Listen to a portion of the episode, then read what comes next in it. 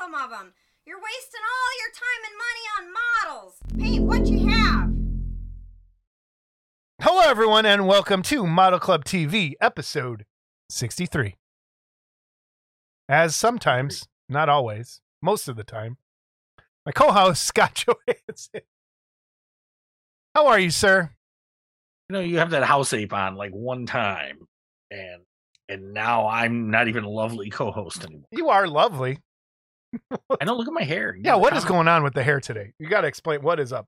Well, I had a hat on earlier because I was laying on the ground changing a starter Okay. in a snowstorm. So who Snow knows hat? what happened? The lady at the post office liked it. So who cares what you think?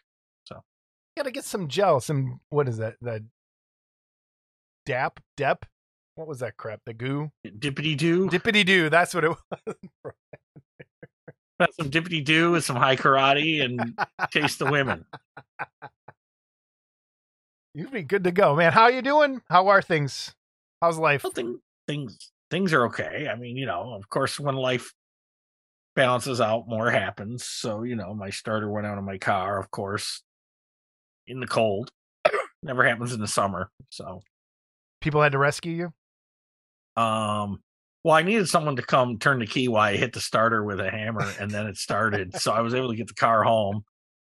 And but my stepdaughter was amazed. She's like, "I can't believe you just hit it and it turned on." I go, "Yeah, I Fonzie it." You know. totally fine. Hey. Oh man. So. All right. We're here. Episode 63. Uh this episode we have Mike Swistek on of Cthulhu Gizzard Customs. We just finished that interview. It it went really well. I really liked it. So hang back for a little bit. That'll be uh, coming up here shortly. And we have some other stuff going on. Uh and and it's nice too to talk to somebody that's you know kind of a bigger guy with a beard that like has a brain okay that's that's not some neanderthal that you just said well he takes up space so i'll put him in here okay. i don't want to mention any brian clark names but you know it's uh Man, the jealousy just oozes out of you sometimes. Just oozes out. no that's all right That's you know what i okay. get the emails i know the truth Okay. Oh, I get emails too. I I don't like to sh- throw them in your face like you do, so that's okay. Um, i'd love to see them throw no, them in my no, face. I don't do that. Uh, don't have any, that's why. You're a liar. Um, okay. All right. I'd also like to mention that uh, it's Wednesday, January 25th. I know this won't air for five days, but today is our good friend Phil Kupka's birthday. We all know Phil's going through some health issues, but between the health issues and his treatments and stuff, if he's still watching, Phil, happy birthday. Happy not, birthday, when you Phil. catch up, happy birthday. Yeah. So yeah, happy birthday. Hang in there, buddy. uh, Uh, we miss you. Don't. I hope this doesn't make you feel worse with some of the treatment. What else news wise? Anything like just Well, hold on. I have to open my door again. Hold on. Uh-oh, letting the dog in. Hold on. see a butt crack? Ah, dang it. Oh no. Oh, the new dog. You switched out dogs. No, I got the old one. Oh, they're both in there now. No, I just got the old one. Oh, okay. New one's in with Joanne. Okay. This guy just, he's happy to be with us. So, Oh, I hope he doesn't fart. you old bastard. Okay, sorry. he's a good Uh, boy. Uh, So, anyway, um, watch yes, any uh, shows, any movies, see anything, read anything, life stuff. well, yeah, I've seen, I saw a movie. What'd you see? I know you're going to laugh. I probably will. Saw Elvis. How was that? Elvis was okay. Um, a lot of people thought it was really dark and stuff. I don't know. I, I was okay with it. I mean, I, I didn't 100% pay attention to it, but I was about 90%. Well, because, and you've been in my house, so you understand. My family room's over here, the kitchen's in here. I've been spending a lot of time in the kitchen because of babysitting the dog that my wife didn't want. Um, who's, by the way, sitting in there on her lap right now, but that's another whole story. So, um, so you know, I I try not to put it all on her. So I've been doing a lot of my 3D printing stuff on the kitchen table. But if she's got a movie on, I'll watch it. Kind of half pay attention to it. So I saw Elvis. I thought it was okay. I, yeah, I thought it was okay. I haven't seen anything for. Is it Elvis young, Elvis old? It's Is it kind of the whole thing? I think it kind of goes up to Vegas Elvis and kind of stuff. So it gets there. Yeah. Dying Elvis? Is it in there? No, they don't. No. No, there's not a death scene, you fucking morbid bastard. Okay. What? You What? know, you know, and uh but uh no, it was it was good. I, I thought the guy did a good job and um you know, and then I told you I watched um Split and Glass um which I had never seen before. Yeah. And you know, we talked about that a little on the Discord. So had you seen Unbreakable before that? Yes, but it was Okay. years Okay. ago. But so after my wife watched Split, she went back and watched Unbreakable. And then we watched Glass. Glass. Glass was disappointing. I- I'll give you that. Like it. It, was kind of predictable. Yeah. Um, like I, wish knew that the uh spoiler alert. eh, eh, eh, Yeah. I knew the female was a, a protagonist or Mm-hmm.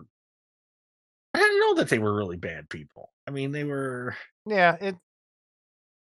Shades of Grey. And then, uh, well, because my wife got at a, uh, what's that guy's name? M. Night Shamalama Ding Dong. Shamalama Ding Dong or whatever. Yep. So she watched Signs, which I've seen before. Signs has one of the scariest moments I think in any movie. The movie's not great. It's ridiculous. But that scene where the alien walks past like the little hallway and he's watching it on TV is terrifying to me. And I don't know what it is. I just it makes me feel icky. Like when I like I don't Mm. like that at all. But that's I don't know. So anyway, so I, I saw, I did see a few movies. So Good. All right. Speaking of death in movies, as we were loading up, I just had to send Paul Gill a message, and he already knew about it. Uh, Lance Kerwin died. We just gave away his autographed picture of the other day from uh, Salem's Lot. So that just was coming across as we were getting started. So, what the winner of that giveaway has one of the last things he probably signed. Ugh. Maybe we're a curse. That's. Be careful, Mike. Let us know if you make it through the night. Giveaway. What do we got to give away, Scott? What do we have to give away? Courtesy of the Jaeger Army, Jeff Jaeger, Paul Gill, and gang. Okay, very Um, cool. We have the latest Jaeger Army piece, Ooh, the Fiddler. a fiddler. and um really nice you know what these are really nicely sculpted pieces yeah, this is the second one i've had in my hand because remember paul sent me the wolfman that he Mhm. thinks i'm going to paint someday and um If people want to get that on their own, if people are interested in that series, best place to go. get a hold of uh paul i think or the jaeger army on the Jaeger Army on army, Facebook. Yep. or jeff maybe i'm i'm not 100% sure anyway we're going to give this guy away and um all you have to do is write in the youtube comments i'm a fiddler on the roof there you go That works. All right. i'm a fiddler on the roof I'm a i don't want to know what you're fiddling with i don't care what you're fiddling with you gotta write i'm a fiddler on the roof We don't want to see pictures of what you're fiddling with. None of that. If you win this and you are not already a member, I will uh will throw in a Jaeger Army membership card. Okay, Uh, cool. Is that the last and one we have? I've got one or two of those left for Okay. giveaways. So um if you're not a member already and you win this, I'll throw in that too. All right, excellent. Fiddler on the roof. I'm a Fiddler fiddler, on the Roof. on the roof. Thank right, you, Paul Gill and Yeah, Jaeger thank you. Army, Jeff Jaeger, uh, whoever else is involved with that whole mess there, Calvert, Troy, uh, Mark. I don't know. Whoever Christ. that whole mess there. Oh, Scott. It is an army. It is an army uh, Mark. Van Tine. It, it is an army. It is a Jaeger army. Um, as far as giveaway goes, the prize closet is clear right now. So I am, we are accepting uh, more stuff for giveaways. If you do want, want something you want to send in, we'll promote it, give it away. Um, I'm open. Let me know. Send me an email at modelclubtv at gmail.com. And that brings me to the other things. If you would like to leave us a voicemail for the show, the phone number is 708 816 4299. 708 816 4299. We also have a Discord. We also have Ed, not, I almost said Etsy shop. That's with Mike. Uh, we have our Redbubble and Teespring shops. All that information is down below. But please, and also like and subscribe. Smash that like button. Smash that subscribe button. The notification bell. Let's sound like every other YouTube channel on the world in the world. I we're getting close. 761 as of right now. I'd like you to is- know too that I even liked that endless drawl movie video you did with Brian. Um, Oh, I yeah, did like new- it. our new to, show. to uh, your oh, new show, really? You helped out. Good job. and uh, I did help out. Um, anybody that goes to check that out, please read Heavy Metal Spike's comments. Okay. um It's a good comment. I loved it. apparently Jason's uh mistaken uh, what band did Freebird, and I'll let you figure that out. Uh, So no, I want to talk about that for a second. I was not corrected by Brian. So and I had Eagles on the brain. I dude, think Brian because- listens to Barry Manilow and Barbara Streisand. Eh, that's okay? okay. That's pretty much the same as Skynyrd and Eagles, isn't it? I don't like whatever. I'm so. Oh, it's not kill your mother, kill your father movie. No, I can't get, Mother, I can't. I can't tell the difference between most of those I. I will say I do want to read um Spike's one comment. Uh movies like this bring to mind classics like The Great Escape, Jaws, or The Thing. Not because they are in any way equivalent, but because I'd much rather watch those for the 30th time than this drivel. Okay. Spike, that it, it made me laugh out loud. It's it's classic. Okay. As long as um some of this I like the septic leg or sep- that's my favorite part of that comment. Okay. Which, Uh, which part? The septic leg or whatever. Yeah, that that's pretty good too. So Which reminds me, if you want to check out a good band, look up Septic Flesh. Fantastic Greek uh, death metal band. So there you go. and uh again, it's on our channel, episode one, a model in a movie, Willy's Wonderland. I like that you're participating, Scott. Thank you for commenting. You know what? I no, never mind. I'm gonna make you watch good movies and do something. All right. Okay. All right. Maybe we will take a So, uh, but hey, guys, trust me, guys, girls, it's worth heavy metal Spike's whole rant, and then him and Jason going back and forth a little bit. Um, again. Good, good ball busting. No hard feelings. Love it. oh no, no, Yeah. Exactly. Yeah. Uh, let's get into news and reviews. By the way, Skynyrd is not spelled S K Y N A R D, moron. how's it spelled?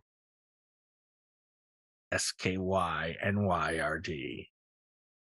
Dude, I am not a classic rock guy. at all. I, I My God. Yeah. Like even growing up, like my dad is in his 70s now. So like he wasn't really a classic rock guy. So that's not what I listened. Like that all that classic rock reminds me of the public pool when I was a kid. But like when we was driving around with my dad, like cuz that's the stuff that was always like on in the background. pool, What? Yeah, cuz they always have music blasting at the pool at Lanark Pool in Lansing, Illinois. Oh So it was always like, you know, WLS, but it was the classic, like the the rock station at the time. So the 70s and mm. 80s, it was all that sort of stuff, right? Still is. Still is. So, but my dad, when we drive around, like going to church, my dad was blasting Talking Heads and the Beatles and Earth, Wind, and Fire. Now, did your dad like like Fab Four early Beatles, or did he like later? Like, Yellow Submarine, like whatever that falls into. I don't know where that is. But it was mostly Talking Heads, Joe Cocker. Like my dad, like Joe, I grew up Joe Cocker every day. Like that's, and I love, like to this day, I love Joe Cocker. I love Joe Um, Cocker, but I can't stand to watch him. Oh, I love, like, a beautiful. That Saturday Night Live bit where him and Belushi were. yeah, was That good. was I remember that happening, but um, it that's the kind of in it in Earth, Wind, and Fire, Janis Joplin, like that's the kind of stuff that my dad was really into. So I wasn't like no one in the house really listened to classic rock. It wasn't like I was never really exposed to that. well. Your dad was right on the cusp there, though. Yeah, he was. It was kind of I don't know, a little weird. All right. All right, news and reviews. News and reviews. All right, let's start with some news. No, you didn't make your noise. Oh, sorry. Start again. just just make the noise. Make the noise, dude. puppet. do do do do do do do do do Perfect. do do do do do do do do do do do do do do do do do do What's the first story, Scott? This is yours. Well Since we you got have first-hand a couple, knowledge. couple big news issues Couple big ones. So, so we're going to start with uh Garage Kit US Colors. And um so for those of you that don't know, uh Jesse Garcia has been selling Garage Kit US Colors for I believe 12 years now. And it took the line over when Kit Builders disappeared. And he went to the people that made the Lifetone paints. He expanded the line from 48 colors to I think 120 colors and Which was originally various- the freestyle, right? The Lifetone freestyles, right? Yes. You took that over. Yeah. yes. So um doing it for 12 years.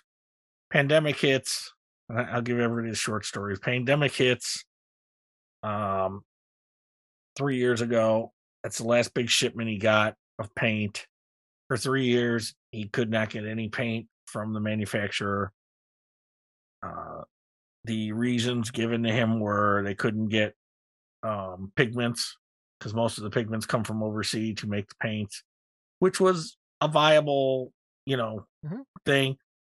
Then they told him they had trouble getting bottles, and then you know this is all over the course of three years. Uh, they won't answer phones. They stopped answering emails,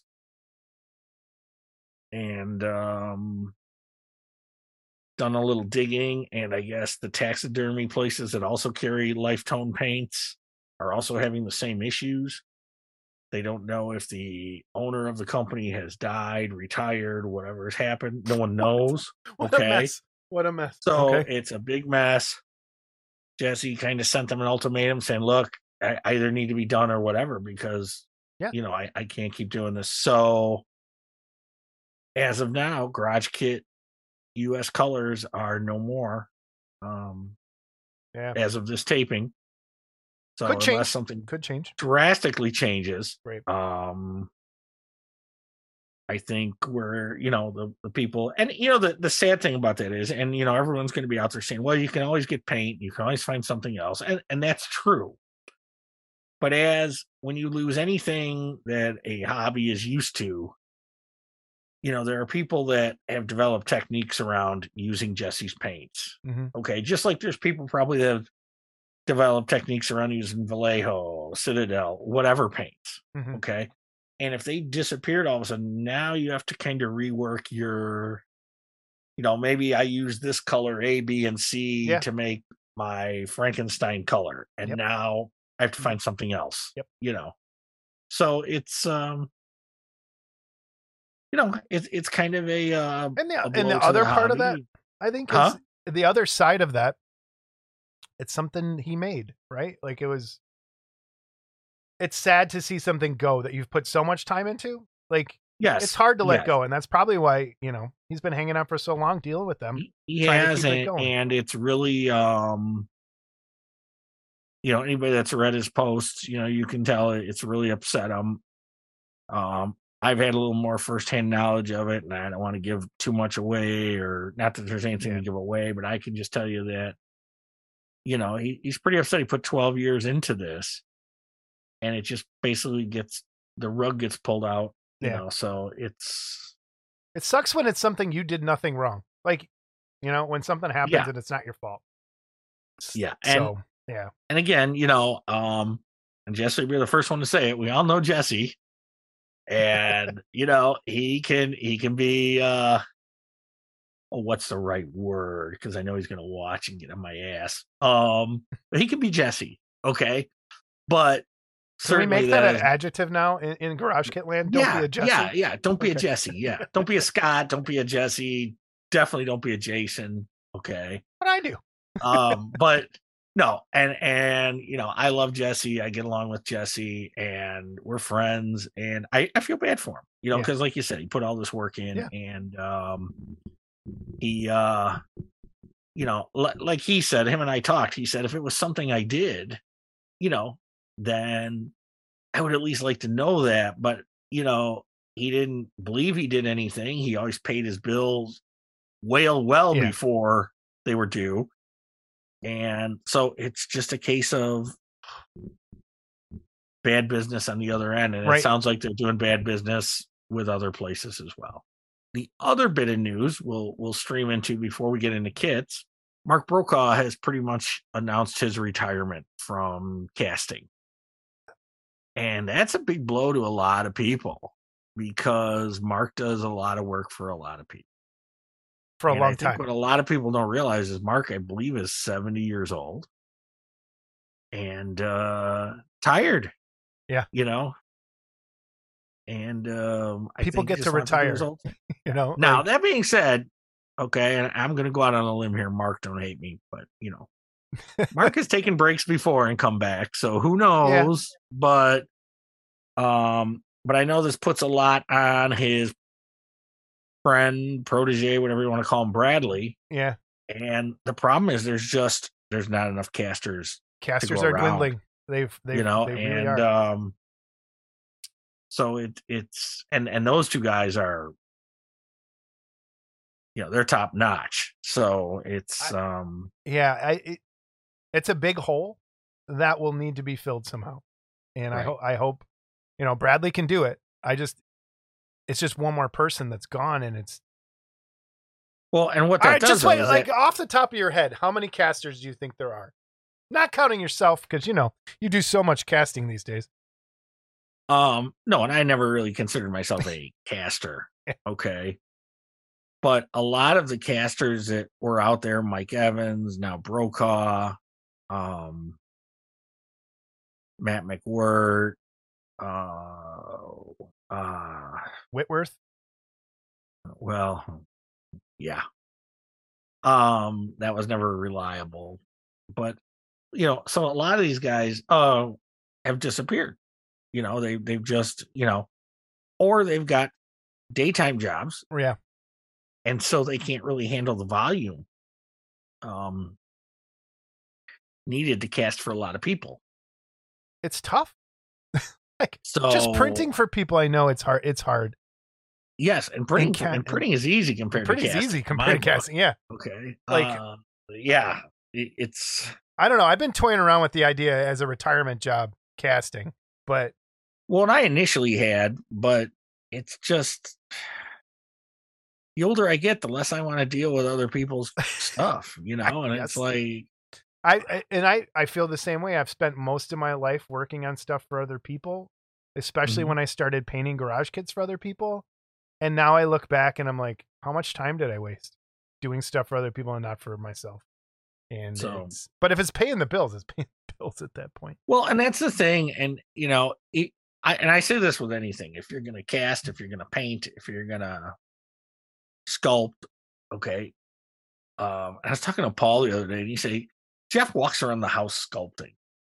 And I guess he was telling me Jeff sculpted something on an airplane one time. He brought it, which which I said to him, I said, How did he get his sculpting tools onto the plane? He says, That's a good question. I'm gonna have to ask him. That is a good question. So um but you know, I know Jeff sculpted uh the Ardeth Bay bust for Monsters from the Woods from a hospital bed. So it's like Jeff's always working. Yeah. You know, and and there's guys out there that paint that they get up and they paint and this is their job. They get up and they treat it like a job. Yeah, and you have to. Like you And really, really, do. Paul treats it like a job too. He gets Yeah. up in the morning, he does all his casting, and by five o'clock he's done. Okay. Yep. So if you're gonna do any of this, you've you've got to treat it like a job. And that's It can't be a that's kind of like when I first retired and I thought about doing this, it was like, man, I really like the freedom of if I feel like doing something today.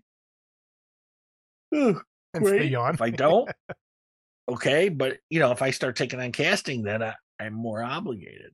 Okay. on.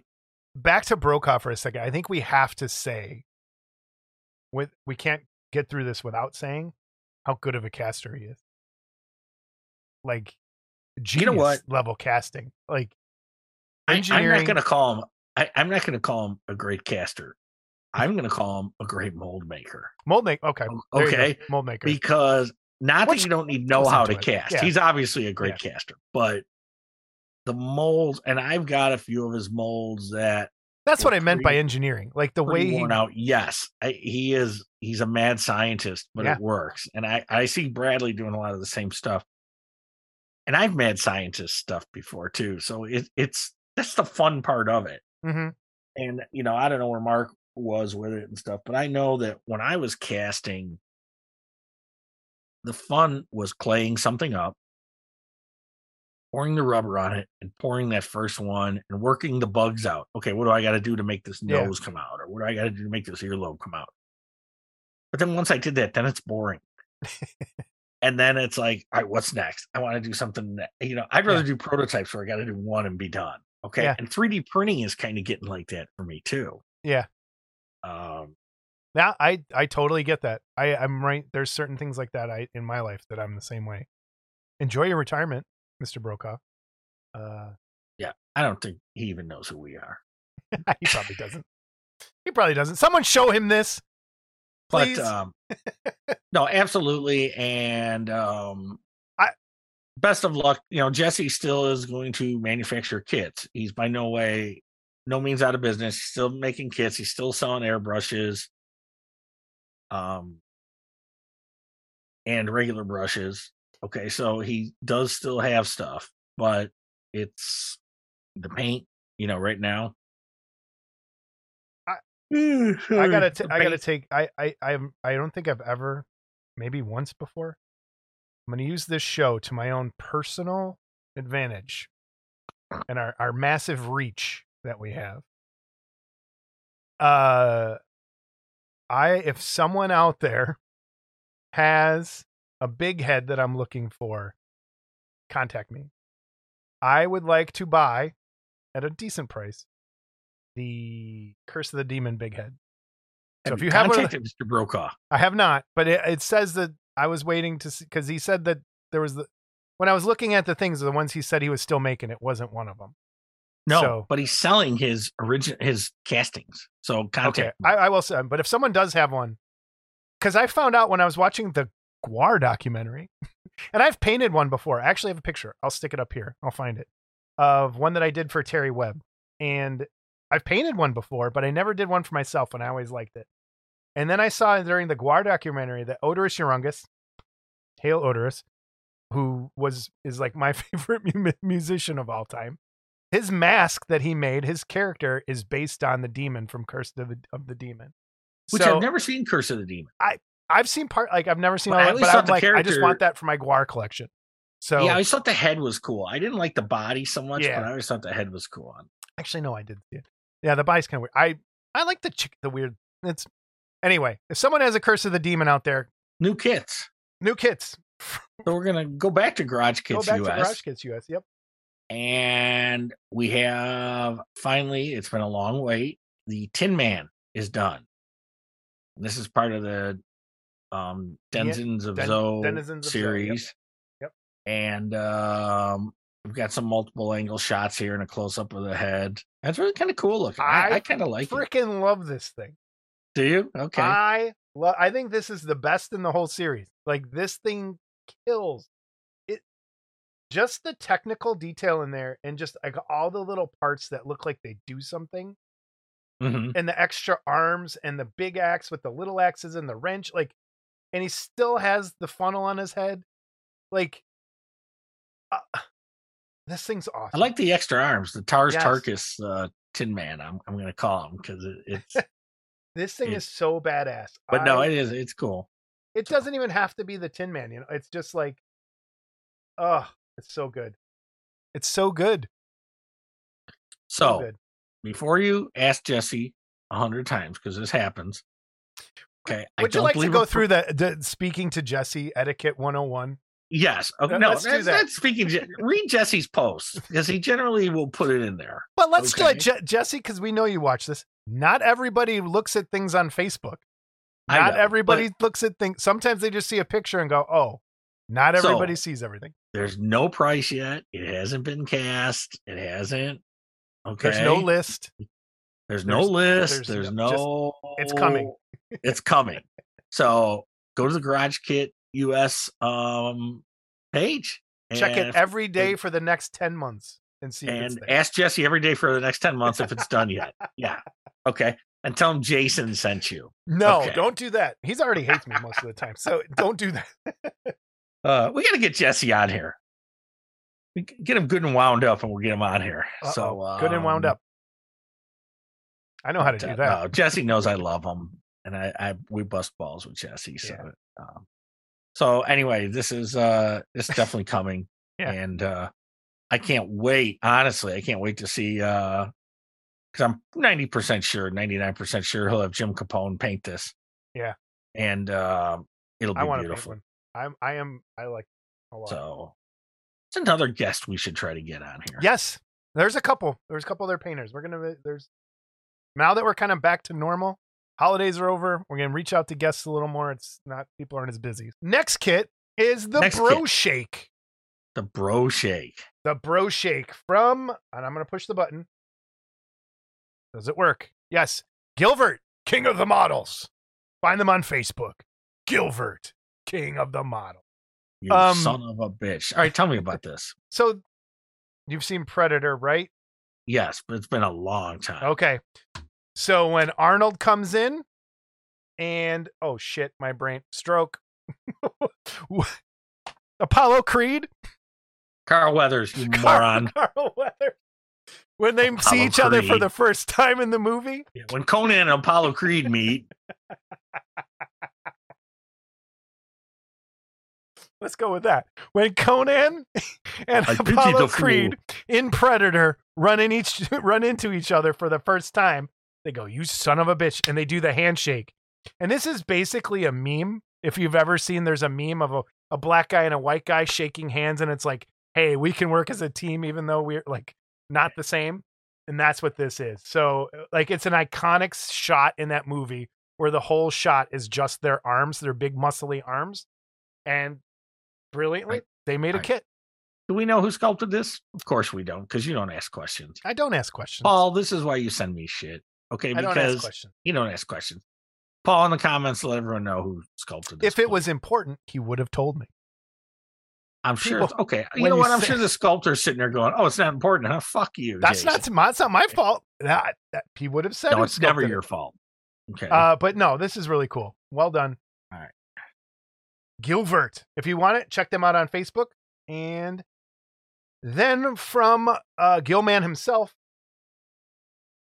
I'm on top of the buttons today, man. Look at this. From Gilman himself, Great. You don't know who sculpted it, I bet. but I'm promoting Paul Gill himself. Is I don't know who sculpted it because again, he didn't tell me.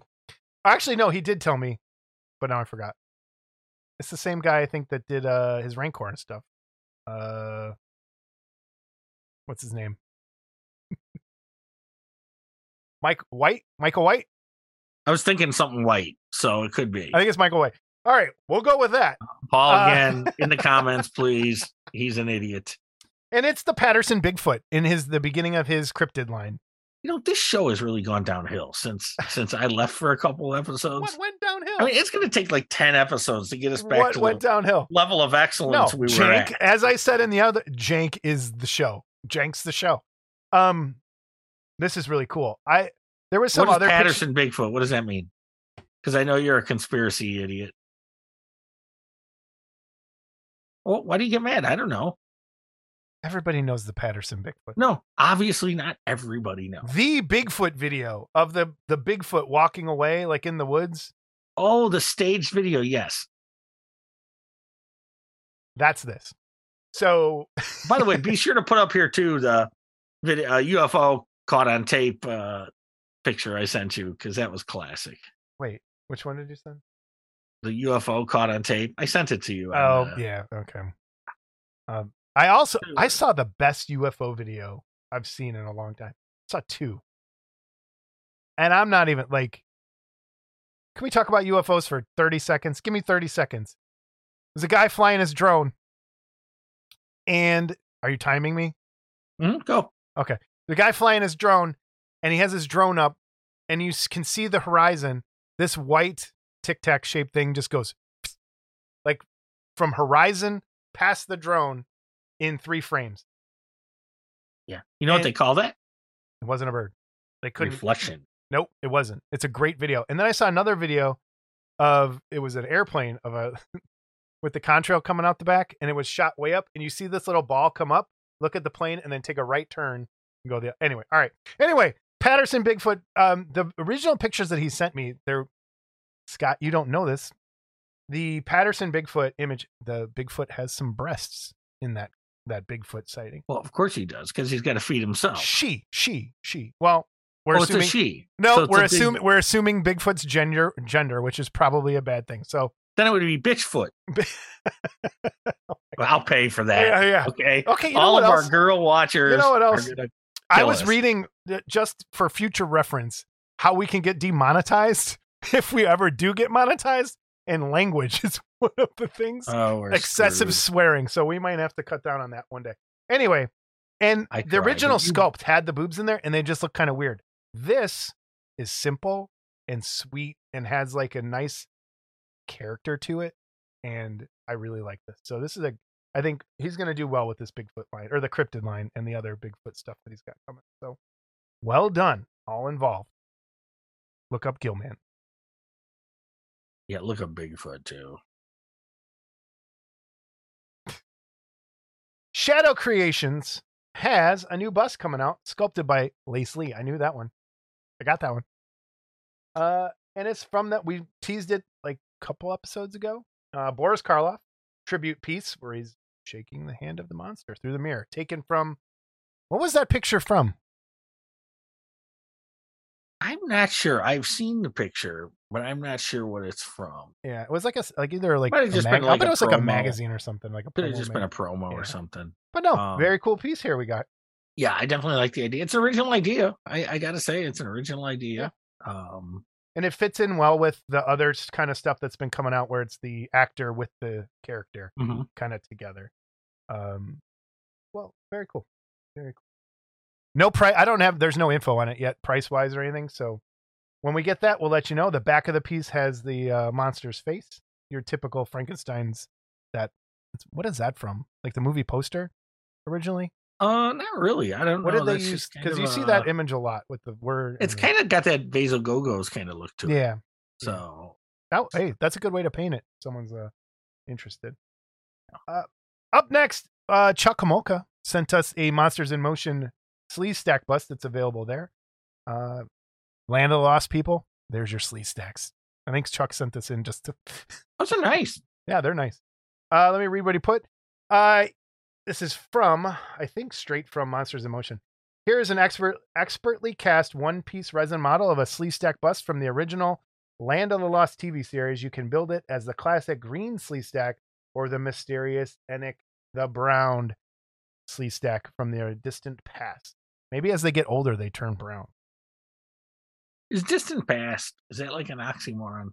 Distant past plus distant past.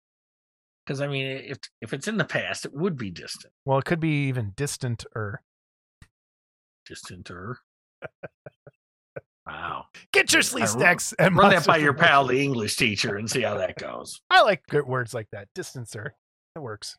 All right, what do you got next? All right, this so- is pretty cool. This this I don't know what I have here, and that's why I wanted to put this here. If people know anything about this stuff, please leave it in the comments. Because once again, it's those mysterious pictures out of Japan from shows, and they drive hundred me. seventy thousand dollar, one hundred seventy thousand yen. yen. Yeah, which is. You want to do that fast while I'm talking?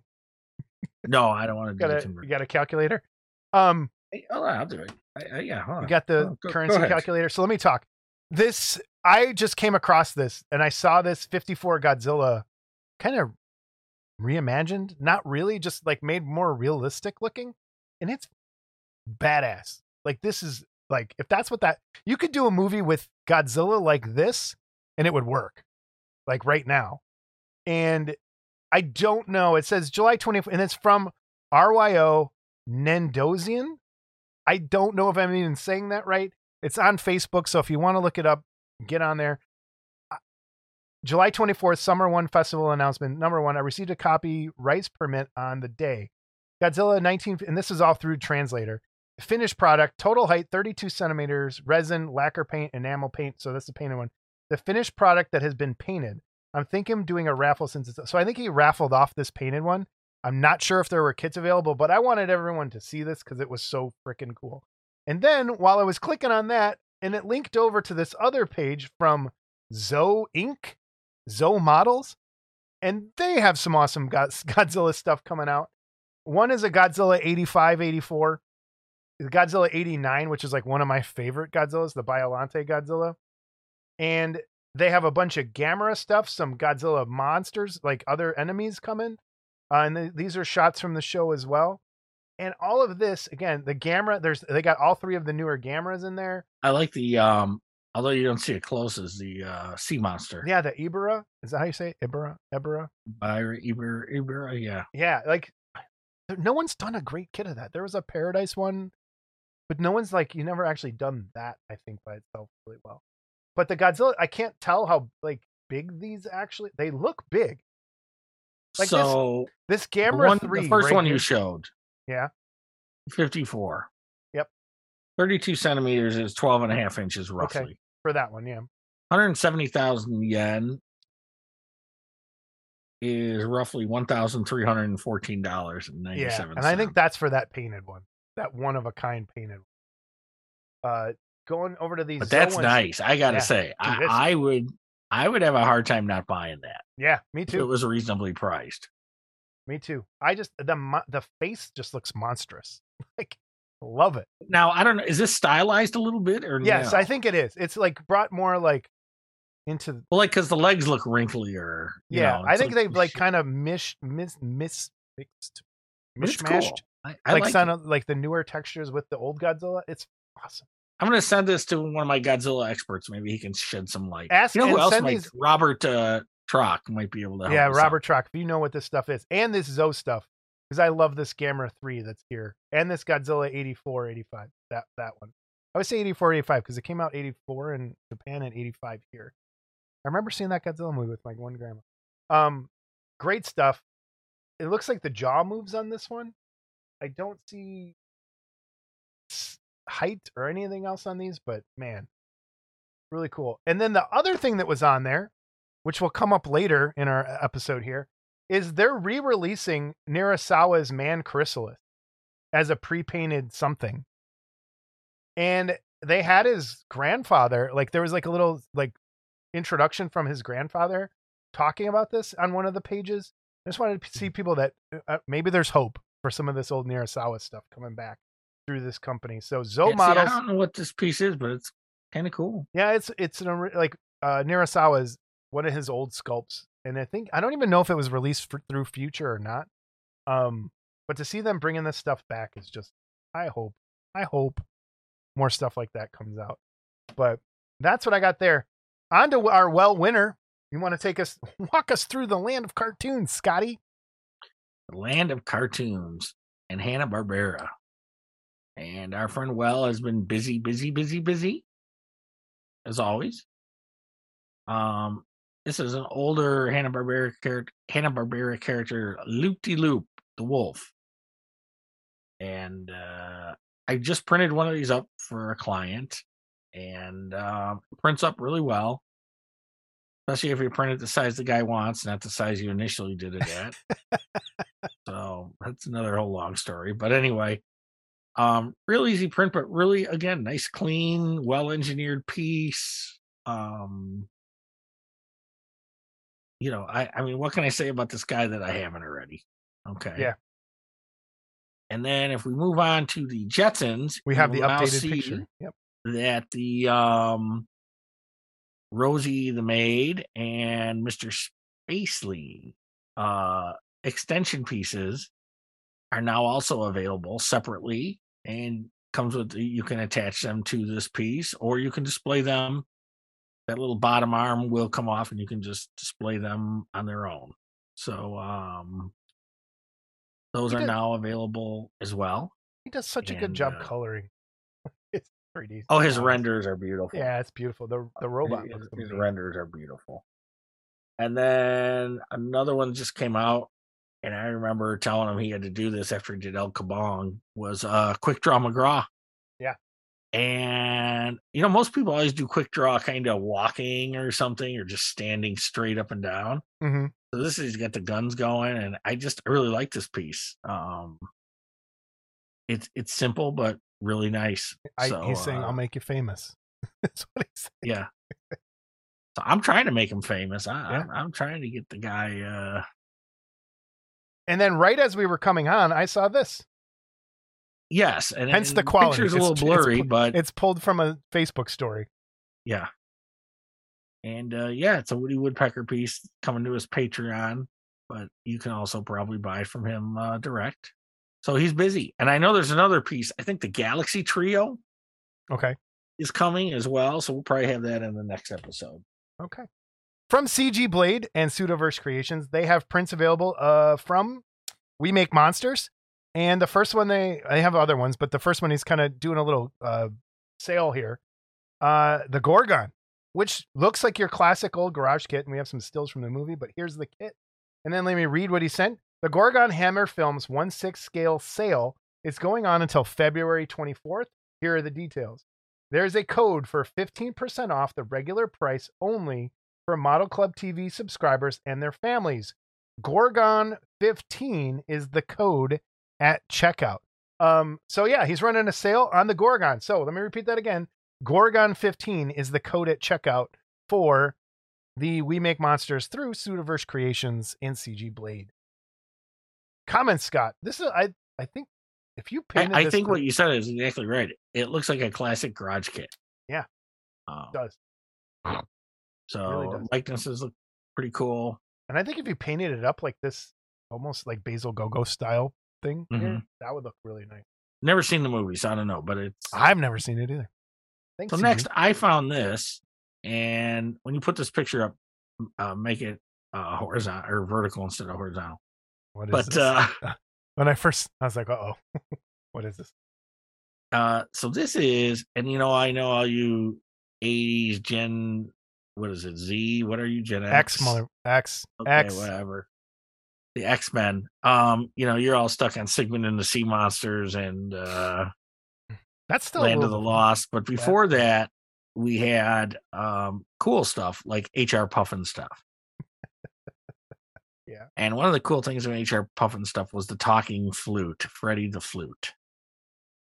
And just screwing around. Oh, this is a flute. this is a flute. I thought it was something else. Of course you did. And the little divots in it, because the flute was jeweled. So the little divots are in there so you can go to Hobby Lobby or something, buy rhinestones and put them in there. You can filament print this too in some of the silk filament, like I've shown before Mhm. here. As a matter of fact, where is it? I just had it here today because I showed you that. Hey, look, I printed this finally. What did I do with it? The silk gold. Lost it already. Oh, here it is. So, for those of you not familiar with filament printing, it's like you're printing actual plastic. It's it's almost melting it and layering. Well, it is melting it and layering. So, but they have what they call silk filament, and it prints almost metallic. Yeah. And this is uh this is kind of a yellow gold or orange gold metallic silk. And you get a really nice finish in this. So you could print something like this in this too. Um because I printed this dragon also in the same stuff. Now we're back to the dragon, huh? I love the dragon. I gotta fondle the dragon at least once an episode. So um so it'd be the good to print it would be good to print like that. Um but it was kind of cool. And it's only a three dollar STL. Oh, cool. So- okay. Um check that out. And then Cipriano, the the class. Mr. Cipriano, and I know we touched on this last time, but there is a sale is still going on. I think through February or into February, fifty percent off. So it's twenty five dollar class. So if you like Tony's last two classes, here's another one. Should be finished. Um, they're running a little behind. Um, Tony lost his pup, I believe, of fifteen years, Sophie. Oh no. And interesting story about Sophie. And kudos to Tony and his wife. And of course, you're a dog hater, so you wouldn't appreciate this. Not a dog hater. Sophie is a miniature dachshund. And when she was, I think, two or three, she hurt herself. and they had to have back surgery and everything. Long story short, she lost the use of her back legs. Okay. A lot of people at that point in time would put a dog down and, and figure it's a quality of life issue.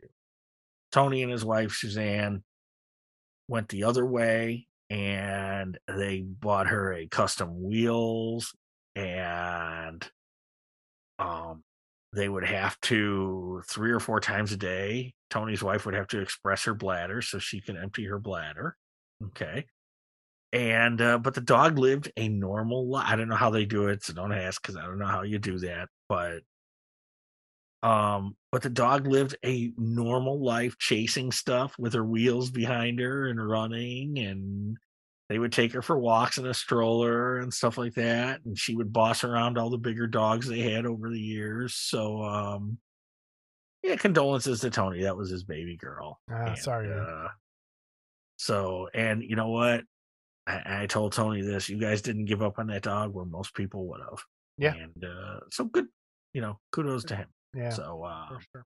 so hopefully the class will get back on track here and finished up.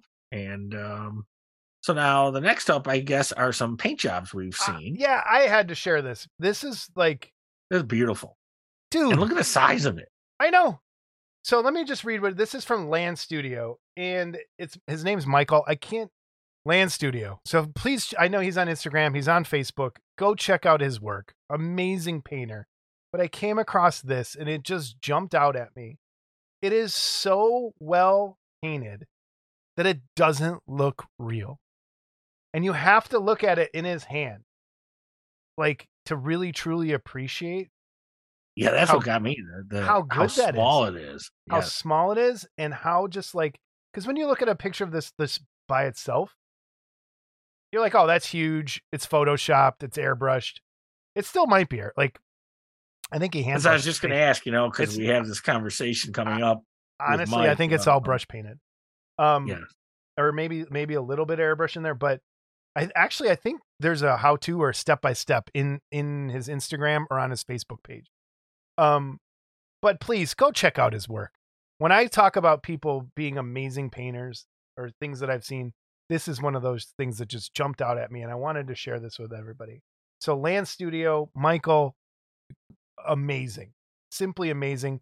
I'm sure you don't watch our dumb show or have any idea who we are but if this gets back to you and you think we're trying to steal your picture or anything it's all out of honor and this is just beautiful.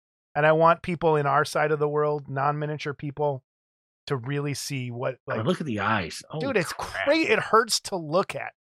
That's how good it is. It's just oh drool. Drool. And the company it's from they sell their miniatures sell out within seconds i tried to get one once and it was gone within they only they do really And limited again, stuff. you look at that and go, is that cast? Is that printed? it's Holy cast crap. it's cast they do Yeah. castings of stuff and it's ignis art is the uh look up ignis art as well on instagram and facebook uh great stuff they have but most of it's almost always sold out uh they do really limited runs of things and they have this was the box art for it and i i can't even oh my god it's so good um and then you found this one I found this one. I saw on it too, but you grabbed it. site. Uh, Jeff, and I don't want to screw up his last name. i can't see it Yeah, it's uh F A R A O N E. okay So Jeff, if I or it up, Ferrone? Ferrone, but there's an A in there, so I don't, you know. Um, Okay.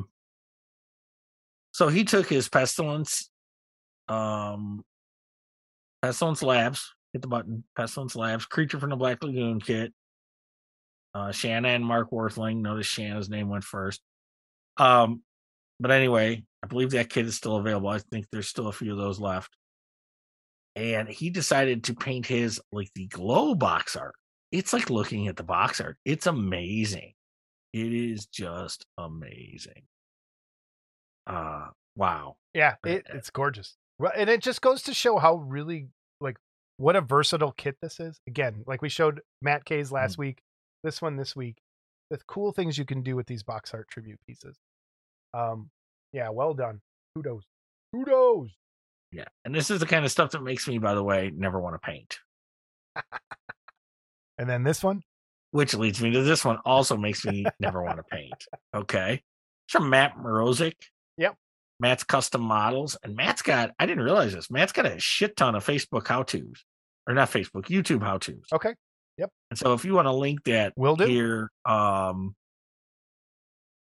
and I ask him a few questions on this one. I'll have the information down below. Unfortunately, this is not an STL that's available. It's a kit.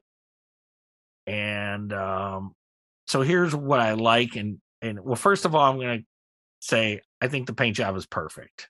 Okay. when they started painting some of these things in these like kind of metallic finishes, I was kind of on the fence. I thought it was cool on some stuff and some stuff it wasn't. This it works for me. I don't know why it works for me. And the base and just the the base like if you see the bottom half of the base how the finish mat gets on that and you know the shine on it it's just I don't know. Hi- His work is really clean. I asked him what he used to mask stuff off and he says, eh, just masking tape and a new exacto knife. So um I have he's a got feeling some you'll see videos this on masking. I have a feeling he'll bring it. And then um what I want to say about this, what I like about this piece. Okay, first of all, I'm going to say just the one thing I don't like about this piece, and that is too muscular. Okay, I mean it, it's it's kind of, and and you see this a lot in 3D sculpts now. But- okay, is stuff is too on. muscular. Okay, But I think it fits a very like if you look up a comic drawing of Spider-Man, Mhm. not your Spider-Man, but a more recent Spider-Man. what I do like about this, it's classic Spider-Man costume. And I showed this picture of the back because you see that spider on the back. That's classic John Romita Spider-Man costume. Same with the eyes, same with the mask. Um, this is what I really love about this piece. Okay. If this piece was available reasonably priced, because I think this is one of those high priced superhero things from these other guys, Yeah. I would probably buy this piece. There's also a version, as you can see, the two versions. One has his hands clenched in a fist, Yeah. one they're open, and I think there's different heads available too. And They'll just plug in. So- Yeah. Uh, it I, I don't know. And you know, if you're a fan of this style painting, this is beautifully done. I, I think the metallic works perfectly because it it mimics the way that the, the colors work in a comic. It Mhm. creates those highlights where they need to be, and I think it works. You're right; it works perfectly on. So really nice work, Matt. And Yeah. uh, maybe we'll get Matt on one of these days too. All right, we uh we're gonna skip the workbench because of time issues because we have our interview. It's we're going to be a really long episode already. why don't we just Look talk about time. your workbench for a minute there? Why? Oh, okay. Okay, so what did you have on your workbench? there? I finished the uh dot from Yeah, Animaniacs, yeah, a month ago. but I never. I kept forgetting to show it. Never showed it. I showed it the in progress stuff, so I did finish it, and I got that off to uh Lori over at the comics, An amazing fantasy books and comics in Frankfort, Yes. Illinois. and I took some quick pictures, and I totally And, forgot uh, they were on my phone. Is a, Lori even has a tattoo of this. Um, and uh, it's turned out, I, you know what? I mean, you know, I realize you sucked up and didn't give me any credit for this idea, even though it was my idea. But um, I will say you did a really nice, clean job on this. Well, thank So, you. uh, I appreciate it. I would Everyone say, write down use- the date. Scott what did you- complimented me. What did you use to mask this off? Because I didn't. uh Where or did you freehand the black? I freehanded the black and the white, everything. Wow. The only thing I masked off was where the like the plugs for the hand, so no paint got on it, Hmm. and the neck. Everything else was freehand. I didn't mask any. Okay. All right. So that's a workbench. That's good enough. That's good.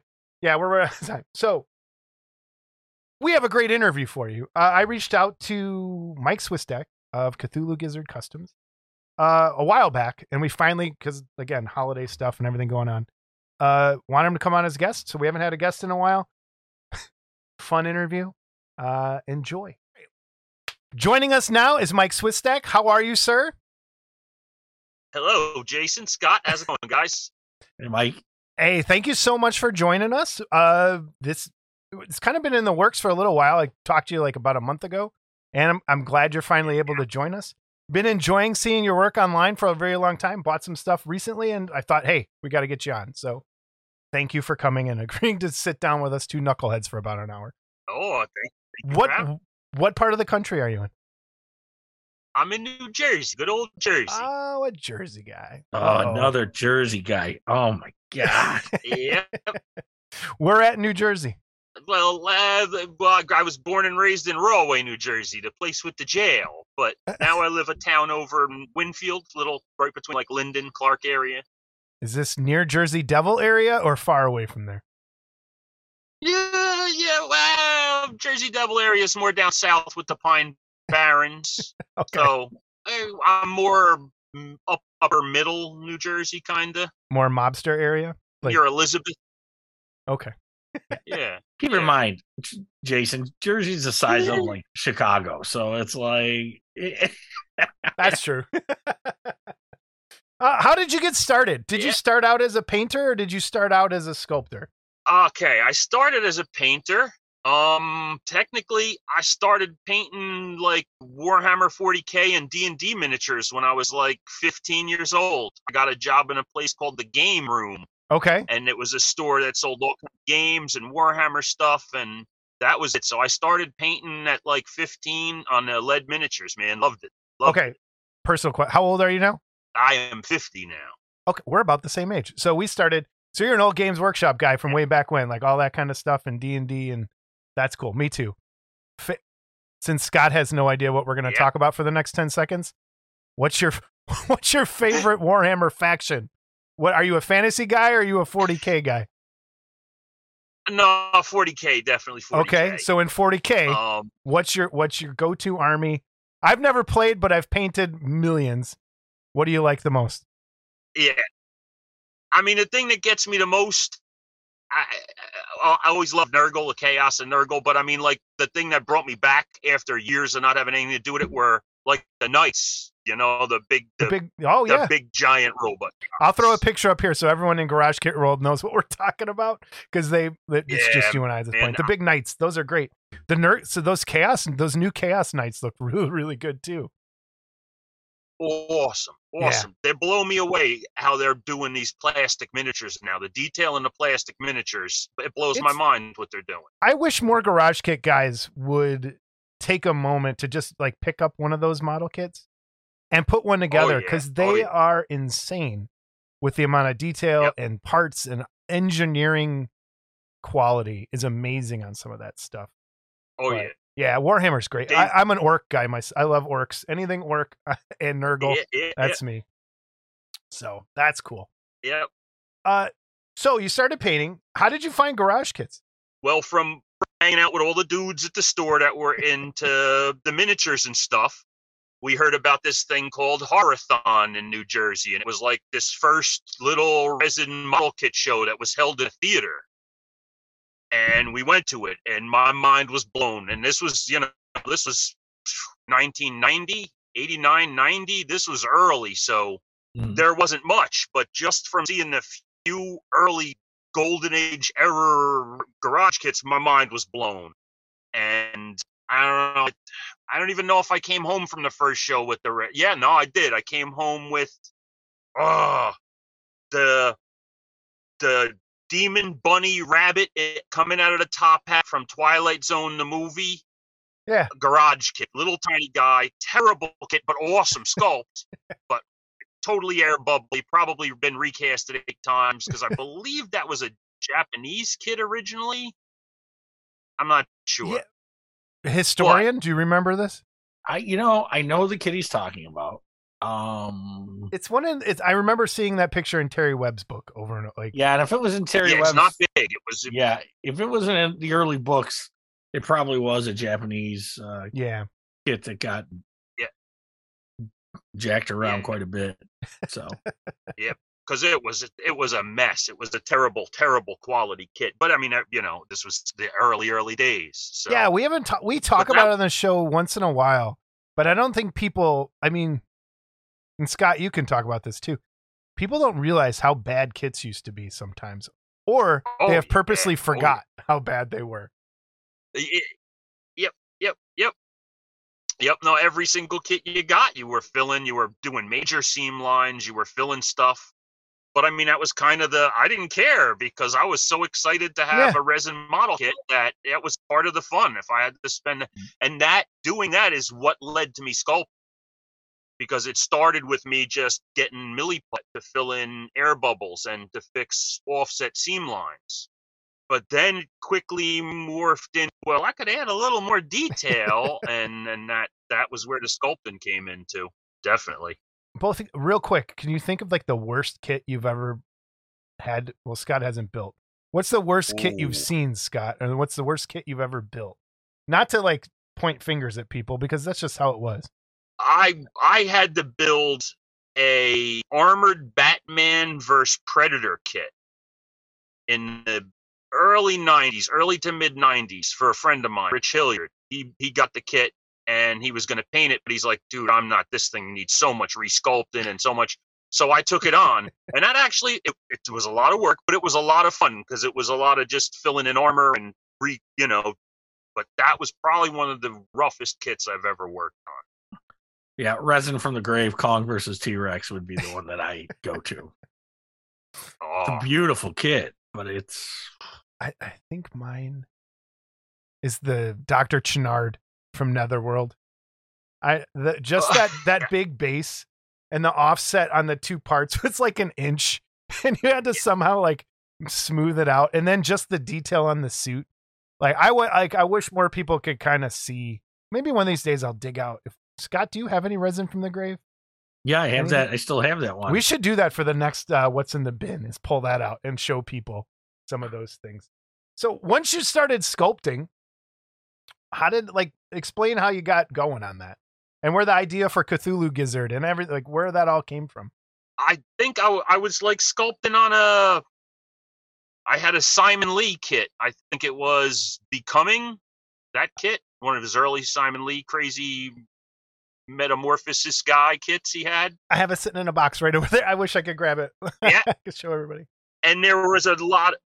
There was a lot of places that had really, really bad seam lines on it and had missing detail. So I just started adding some, like, just, you know, adding some little bit of kind of weird fleshy details to go with it. And I probably got carried away. I might have added more than I should have added to it. like I added a whole extra mandible jaw coming out with actual little tiny shark teeth in it and stuff. But one of these days I got to dig it out and revisit that. But that kind of started it. And then I quickly decided, oh, I can sculpt now. Hmm.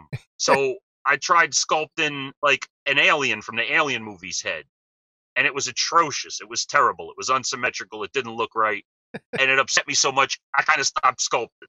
You know. Yeah. And for years I didn't sculpt. I would again, I would do repairs and things, but it wasn't until I guess probably about eight years ago, and I would I've still been buying resin kits like crazy. I mean, I've been addicted to buying other people's resin kits for 35 years. So always was doing that.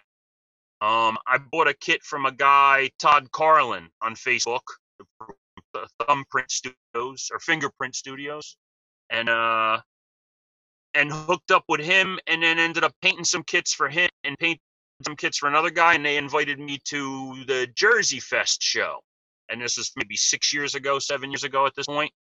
And when I went there and saw it all, man, it just got me again to be back into it. And and that was really, I said, you know what? Maybe I, I should start try sculpting again. And that was it. I just started it and didn't this time didn't get discouraged from one ugly sculpture. This time I just did did it didn't didn't instantly try to produce my first one as a kit like I tried to do 30 years earlier and just sculpted it put it aside. If it wasn't good, cool, just sculpted a new one, sculpted a new one, and then it, then it started working a little bit better for me. Going back just a little, do you have any sort of art background? What like what do you do for a career before that? Like Uh, well, now this is it full time. Um, Okay, cool. I did always want to be an artist. I always liked art. Um, when I graduated high school, I actually went to the School of Visual Arts in Manhattan. oh wow, okay, Because- cool. My idea was I wanted to be in special effects. I always loved monster movies and makeup and monsters so much that I went there, went through their film department, and that was the goal. The thing was that I had been dating Jen, my wife, all through high school. And to make it in the film industry in the early 90s was kind of like you either go out to California or you you're not in the film industry. So I decided she had she graduated college a year before me and got a good job teaching So I gave up on that to stay home and stay with her and be with her, and got a job doing uh, displays for trade shows and amusement parks with that guy Rich Hilliard that I mentioned earlier, an artist. So I we did that almost- for ten years out of college. We almost have the exact same life story, which is so strange. So I became an art teacher. Your I wife's don't, art I don't think Mike was in a traveling No, gay bondage That's not show or whatever. you Maybe we haven't got to that point now. It wasn't gay. Okay. Well, Some well, what, what, Some no. I'm sorry. some. Not a gay not- bondage, but it was a traveling bondage, right? But I had the exact same thing. I went to college thinking like I wanted to do special effects as well. And I, I started, I went to the art department at the college and then was Yeah. like, went into the sculpting class. And I'm like, okay, I'm going to go to Joe Blasco and check out that school. And went down to Florida, Universal Studios, where Joe Blasco was. Have I told this story, Scott, on the air No. ever? So, So or I, otherwise I'd be asleep already. I hate you. So I went to Joe Blasco, and a friend of mine had gone like the week before to go to go interview for the school, basically. And I'm just a dumb kid. Like I was 18 years old. I don't know how. Like I get down there, and it's the same thing. It's like you're either going to be here, or you're going to be in California. And I'm like, oh, I don't want to go to California. I want to kind of work on stuff in Chicago. I don't want to leave. And I'm I'm not sure. And then this guy totally p- the guy that was like the vice president at the time of Joe Blasco was the guy interviewing all of us. And he told me a story about how some photographer screwed up his headshots and he had a gun in his desk and he was going to threaten this guy with his gun and all this stuff. And I'm like, but my friend who had gone the week before or two weeks before, the guy told them the exact same story. And it just totally put me off as like, this is just some Hollywood dude talking out his ass. I don't want to go to school for this guy. And like, and it instantly like he goes, well, I can't recommend you for the school because you know I didn't like suck up his bullshit like he wanted, and it it totally put me off to that.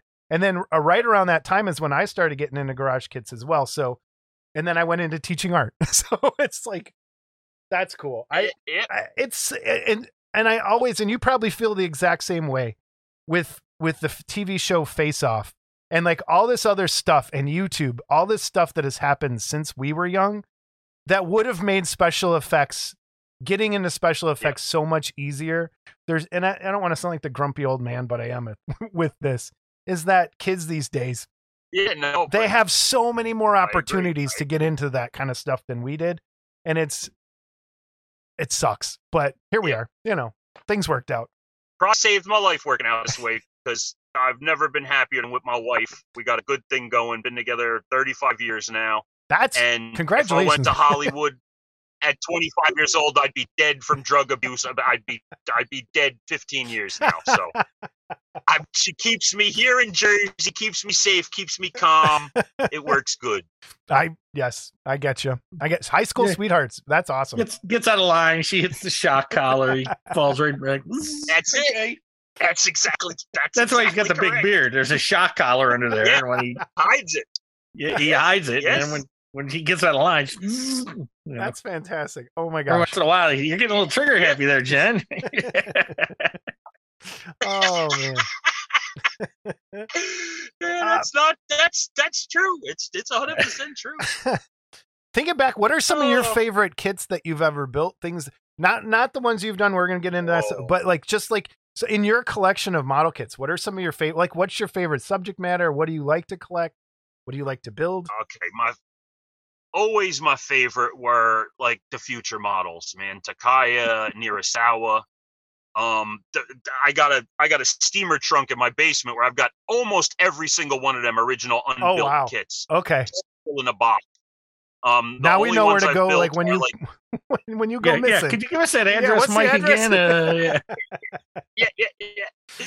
Um, I got my first, the one I'm one I built, and uh, my favorite is probably still is is sitting now. Um, that's a great kit built that 30 years ago, and I still I got it one of these days. I got to take it apart, clean it, and rebuild it and repaint it now. But that's one of my favorite. Like now, I have the ambassador servants that could go on the side when I redo it. So, but those are hard to find Oh, good, been- good find oh yeah, Oh yeah, I've had all that stuff since the Chiller like 92, 93 Chiller Theater shows in Jersey. Oh wow. I was buying them from the future model guys, dude. There for two or three years. They actually came from Japan. They came girls. to Oh. Didn't they have girls with them? yeah, they for- came to I know they came to Heads Wonderfest. Yeah, or they came girls. to Resin Heads or fun, a few. Did they go to Um, Wonderfest once? I think they did. I've never been to Wonderfest, but I believe they did. I believe. Yeah, they I believe they did. It was it was uh yeah. Yeah, they did have girl. Yeah. Oh man. They're but, um, beautiful girls. what- what's funny is- None of the, you know none of those things are, are they're beautiful. You know, and I'm familiar with what they all are. Um, I don't own any of them, I was. but yeah, I, I don't. But I will say, of all of them, Sitting Hell is probably my favorite one. yeah, It's, yeah, it's like, awesome. in the awesome. pantheon of garage kits, it's probably like it's in that top ten, right? Like it, You know, Like it- I mean, I I like Yeah. the I like the Soriana stuff too. Uh, some of it, the uh, Yeah, oh Commando, yeah, the big Yeah. women. and Yep. I, you know, Yep. and I like the Lady Slave, even though it's a little over the top. For some reason, I just always thought Yeah. it was a- it's a nice sculpt. I could never display it in my house, so I never bought one. But Yeah. it's Yep. Oh, we have a bunch of those too that I bought for Jen. yeah, and it, it's and it's just and- and it, it's not that I'm a prude or anything. And like I say, I look at it and go, it was just really, I don't know, the the pose on that lady slave was just so elegant. Yep. I mean, and for what it was, and it was still so elegant, you know. Yeah. And the commando, I, I think I just always liked the idea of the commando. I just uh, sold my commando last Wonderfest. Remember? Oh, I had. I'm like, I'm never gonna build it, and I sold it to Jen. To uh, uh Jens, yeah. yeah, to Jen's Porner out in.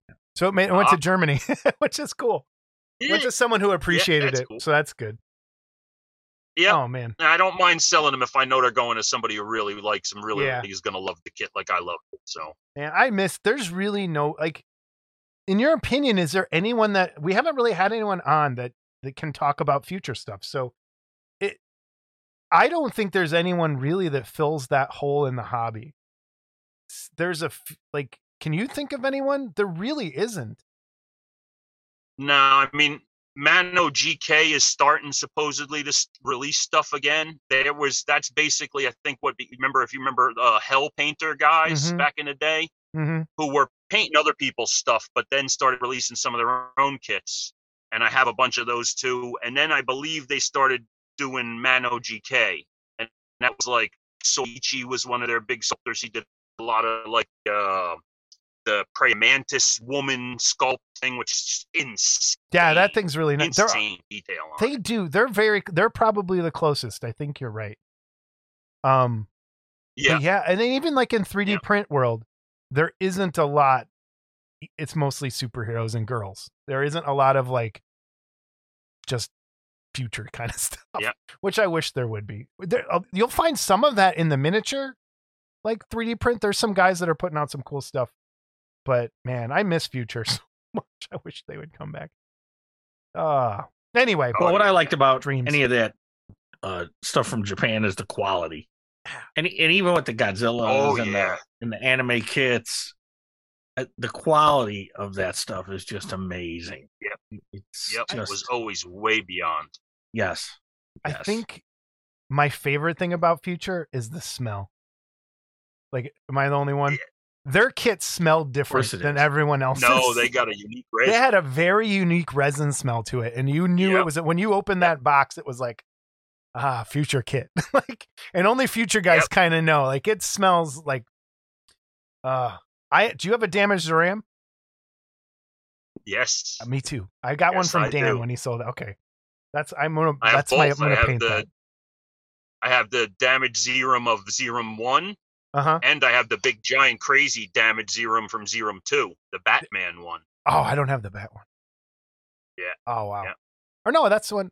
Wait, which is the bust raised like this? The one where he's kind of holding his chest open and he's got the, That that's the two? Batman. That's two. That's the one I have. The- that's the one I have. And then I have the, first original one. where he's standing. Yep. Yep. And then the the damage Zerum One is the one where it's the the crazy Zerum One wide brimmed hat upside down, and there's like a whole like skeletal. I never had that one. You got that too? Oh, yeah. I'm sculpting some new Zerum pieces based on that stuff right now. It's, it was part of my last 31. I just got to finish them up. But So yeah, let's start there. like three new people. Your your 31 heads of Halloween that you do. How did you get that idea? Yeah. And then kind of explain people. And then if people can go see some of that stuff, where's the best place to see that? Like on their own, if they want to go through your work. It honestly started because when I first started sculpting again about eight years ago, the way I did it was, and I'm really, really, really freaking OCD. Like everything in my life has got to be, I don't know, dude, I'm nuts, but it works. It's the one thing I've learned to focus my insane stubbornness and my OCD into my art, and it, it grew. So Okay. The first time I decided to start sculpting again is I sculpted one little like quarter scale skull relief that I liked and it worked. So that was it. I did that for six days in a row. I'm going to sculpt until I sculpt something I don't like. And that was it. I sculpted six skulls. I liked them and molded them up. So that that really started the the 31 heads. This this sculpting for like one week straight. So a months went by, maybe half a year, and I decided I started seeing people talking about this 31 days of like Inktober where they're drawing and stuff. Yeah. And I said to my well, I said to my wife, I was like, you know what? That would really that would really be a good way for me to get better at sculpting. If I'm doing it every day and not painting every day for a month and see what happens. And that's where it came from. So that October, which was I guess what's six or seven years ago now, I, I did it. I sculpted the and again they're you know they're at first they were real small and really just kind of sketches, but uh, and I didn't intend to mold them up. They were just one-off sculpt, sculpted with epoxy clay with Magic Sculpt. But I'll be damned if 26 of the 31 didn't sell right off quick. so once that happened, I said, well, okay, maybe I should do that again, but this time mold them up. And then that's that's really how it started. It started as an exercise to get better at sculpting, but then that first year, all but five of them sold and the five that didn't sold were ones I really didn't want to sell, and I kept and I molded those up. So it ended up being like really good for me. Yeah, it's great to watch. When I was watching, like following along when you were doing that stuff, just to watch you go through, and each day knowing there's something else coming, like man, it's a lot of work. But man, that, that they turn out great. If people want to see it, Facebook or Etsy, where's the best place to see that stuff? Either Facebook or Instagram on either of my Mike Okay. Swistak or my Cthulhu page. I have them on both of them. I What's think your on Instagram Facebook account? I actually Instagram is Cthulhu Gizzard Okay, or Mike Swistak, but between the Mike and the Swiss Swistak's one of them little like a dash, but the low dash. okay. Um, I'm looking at the Etsy page right but now. But on I think while we're talking too. So that's there as well for folks. Do you sketch this stuff first, Mike, or do you just start with a blob of clay and whatever comes to your head while you're doing it? You you Uh, I, I almost never sketch anything drawing wise. I do draw a little tiny bit, but no, honestly, what I normally do is almost every sculpt that I do, I start with a resin cast skull that I sculpt. So, Okay. like those skulls that I sculpted initially, I cast them, and then I use those skulls as armatures for everything. So now at this point, I have like 15 different skulls from one six scale. Yep, my little guy I just did, up to like big one third scale and half scale skulls and, and molded them all up and cast them. So anytime I'm going to start, especially with the 31 heads, they all get based on one of my resin cast skulls. Now, most of those will get pulled out of a mold and then dremeled. All the detail will get dremeled off it. So it's basically starting like um, a skull armature where it has no detail, no teeth on it. Um, depending on what I'm sculpting, I may have to take a lot away from. But everything I start is basically started on one of my skull armatures. This way, I don't have to wrestle with uh, symmetry and stuff Mm. like that, which helps a lot during the 31. Because if I just started with a lump of clay for the 31, I'd waste hours just trying to get that at a base shape, you know. Where Yeah. so almost everything starts with a skull. Right. And and where did Jennifer get the nickname Squid, and why? Uh, uh, but just because uh, all the way back from when we were kids in high school, screwing around, I always she we, we she'd all hug up on me, and I'd be like, "Damn, it's like a squid grabbing me," and uh, it just That's always stuck. And she loves squids and octopuses, so that ended up becoming her her artist name. That's awesome. you asked me earlier about Cthulhu Gizzard. I hate to admit it, but Cthulhu Gizzard was me and a friend from high school sitting around drunk one night at about three in the morning when I had a Sega Dreamcast. And it was the first video game system I ever had where you could actually attempt to go online. Yep. So we're sitting there drunk one night and like, all right, I got to come up with a good online name. And of course, I've always been all my life a huge Lovecraft fan. Yeah. So I'm like, well, it's got to be something with Cthulhu and something, you know. And I always had a bit of a belly on me, so I don't know. Cthulhu Gizzard just popped in there. So technically, that was like my gamer tag for playing online video games back in the oh, I don't even know. I guess the late '90s now. Whenever that Yeah, that was, uh around 2000, I think, when Dreamcast had to be late 90s, early 2000s. okay. Yeah. Do you remember yeah. what game that was you were getting on? Was it Phantasy Star Online? Yeah, I definitely played a lot of Phantasy Star on that one. Yep, yep, yep. It might have been Phantasy Star. I love that game. Might very well have been. Do you have a favorite piece that you've done? I got two or three pieces that I really want to revisit. Um, possibly my favorite thing I've ever done was one of my Titan coughs. I might have sent it like the zombie robe bust tie with all of hoses. Yes. That was a one-off sculpt, so I sold that, and I always, always kick myself that I got to go back and actually figure out a way to make a bust of that that's castable. Um, and do I was that. say I wouldn't Uh, want to another one. Yeah. That's a Yeah, casting the one I think it is. It could be tricky to cast. Yeah. Um, another one of my favorites was my Skeksis, my Chamberlain Skeksis from uh, the Dark Crystal. Yep. Um, and that's a bit of a nightmare. I mean, I can't blame nobody on that one because it was my own naive, being naive and not having ever really done it before. But I only got paid 250 bucks for that sculpt, for that big giant. I mean, that's like an 11 and a half inch tall sculpt, that Skeksis with the Dark Crystal Oh, wow. and uh, and was and not never up to sell it because I sculpted it for another company to produce. So I love that kit, but he's a little bit of a sour one with me. But I've already got a new one going in the progress of being sculpted that'll be released exclusively through me, and then I don't have no worries. C- But I still have two of those big Skeksis. Yeah, Can I ahead. make a suggestion for next year's Halloween heads? yeah, yeah. Can you do Skeksis and Dark Crystal heads? yeah. That would be awesome to do like Skeksis, Mystics, Gelfling, like do a Garthim, like that whole anything, like even maybe just Jim Henson heads. That would be like, that would be kind of cool. I, I want to talk about this though for a second. Just looking at your paint job on here. Are are you a Yeah. brush painter? Are you an airbrush guy? Are you both? Are you Uh, like what do you uh, use? I just strictly brush. Strictly That's what I thought. brush. So I want how do Um, like how do you blend? Because the blends on here are, are really nice. Oh, thank you, thank you.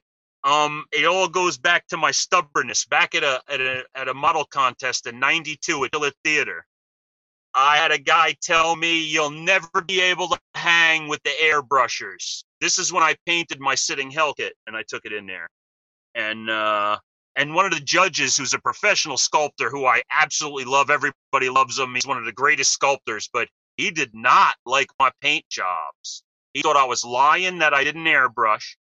And he actually told the judges and the people at Chiller that if I got the first place, he'd never be a guest judge again. So I lost to uh, a lizard from Star Trek. A guy painted a lizard from Star Gorn, and he beat me. Which okay, but that it was just a single Gorn figure against this. I did a whole diorama for Sitting Hell, and crazy. But they told me well, look, man, you're young. It's all right. You got a lot of time, but you got to learn how to airbrush. You can never hang with us airbrushers. And stubborn ass that I am. So, yeah, I'll never touch an airbrush ever. I was at a chiller theater and Casey Love was next to me running a booth, and he even gave me an airbrush. Mike, if you ever decide to try it, here, take one of these airbrushes. I got an extra one from the thing I did. I want you to have an airbrush in your arsenal. And and I did have one from going to art school, and I, I have airbrushed two, you know, on flat surfaces. But I just never I never felt that an airbrush did justice to the texture of the surface of a sculpture. I mean, to airbrush a, a smooth skinned Elvira woman, perfect. But to airbrush something like a Sitting Hell kit or something, or like a future or something crazy surface detail, me personally, I think it does the sculpture a disservice. But I'm a nut about it, so. I agree with you 100%. It's so weird. I totally agree. And I want people to look at this and know like you don't need an airbrush to paint well. No. and no. the, and the fact that you No. proved my like there has been this like push on airbrushes since we've started. Like you need an airbrush to be Oh, able yeah. to do this. You need an Oh, yeah. airbrush. You do not. You can do things just as well, if not better. Because I think a lot of people get hung up on their airbrush. They're like, I gotta airbrush everything. Cause Oh, it's def- like and you do you Yep, definitely do not. And it, there's there's so many people out there that prove that wrong, and you're one of them. Because this is a I think See, and I think the blended so opposite. well. I think it's going the other way. Less airbrushing. No, I think it is too. I, I, but okay, because like you know, you've got like Phil doesn't airbrush, Rob Madison I know doesn't airbrush. I mean, it's that is true. But in the in the miniature side of thing, it's the opposite of that. They're going back, and they're fi- the miniature guys are just getting into airbrushes, and they're like, there's people God, that have their own they signature ones. that Yeah, stuff. Yeah, yep. and they're sitting there like airbrushing, which it's good for lighting effects and stuff. But they'll airbrush like little stuff like this. But man, wow. Okay, Yeah, you're lucky you can glue those together without sticking your hands together. I know. Um. So when you He's the most accident-prone modeler in the world. oh, dude, I am. I was just gonna say you asked him about how I do them color blends. It's all just like wet blend. I've, any paint that job that I start, I'm just wet blending the colors with the brush, stippling them together. And that's Skeksis. That's just painted with cheap acrylic craft paint, folk art. See, that's stuff. what that's what I, that was going to be my next question. What paint brand? And you just answered it. You, you can do amazing things with craft paint, and for like, again, it, Oh, it- yeah. you don't need this, and you don't need. You don't. Craft paint works. it totally does. Yep. Um. Now, one thing I've always used, which helps any paint, it's kind of my magic, are Winsor and Newton drawing inks. I use them on. Well, I'm using them less now because I actually started using Citadel paints again after Uh-huh. 30 years of not using them, and and I've I've been able to do away with some of my Winsor and Newton inks. But the Winsor and Newton inks are really clear, and they dry like a varnish where they're a little bit shiny but man, you water them down and you can pump up any color by just laying them over it. Now, if you lay them over it and then you do wet painting over that, you may you start to run into issues because they reactivate. But if you do that strategically, that reactivation does magic mhm. on very light coats of paint and washes put over it. So that's where all my blends come from. A wet wet blending first and then inks and washes, dry brush, inks and washes, inks and washes. That's all how it's done. Eh, it's more fun too for me. Like I love that tag. Like I love brush painting. It feels more just natural than Yep. Shh. Citadel paints for a second. If someone paint, we're, we're gonna we've got there's paint's a big story this week. If someone's gonna get into Citadel, trying to uh, trying out some Citadel colors, is there a certain color that's like your go to cut? Like this, this is my color I use for a lot of Oh, things. yeah. Like which colors do you recommend people picking up? And I wonder if they're the same ones I've recommended in the past. Well, I started with just getting some of the, the little box sets that they made, like the the Space Marine slash Necron box set. Mm-hmm. Um, but the ones that I'm most impressed with are the contrast paints. The I use the like uh, the Agrax Earthshade and those browns and those rust colors so much, um, more than probably any Yep. other one. Yeah, man. And the, and just what the contrast ones do, like even on bone, I used to have like a a 10 step process of dark browns, lighter browns, camel color, white, then ink them down with a red brown ink and then dry brush again.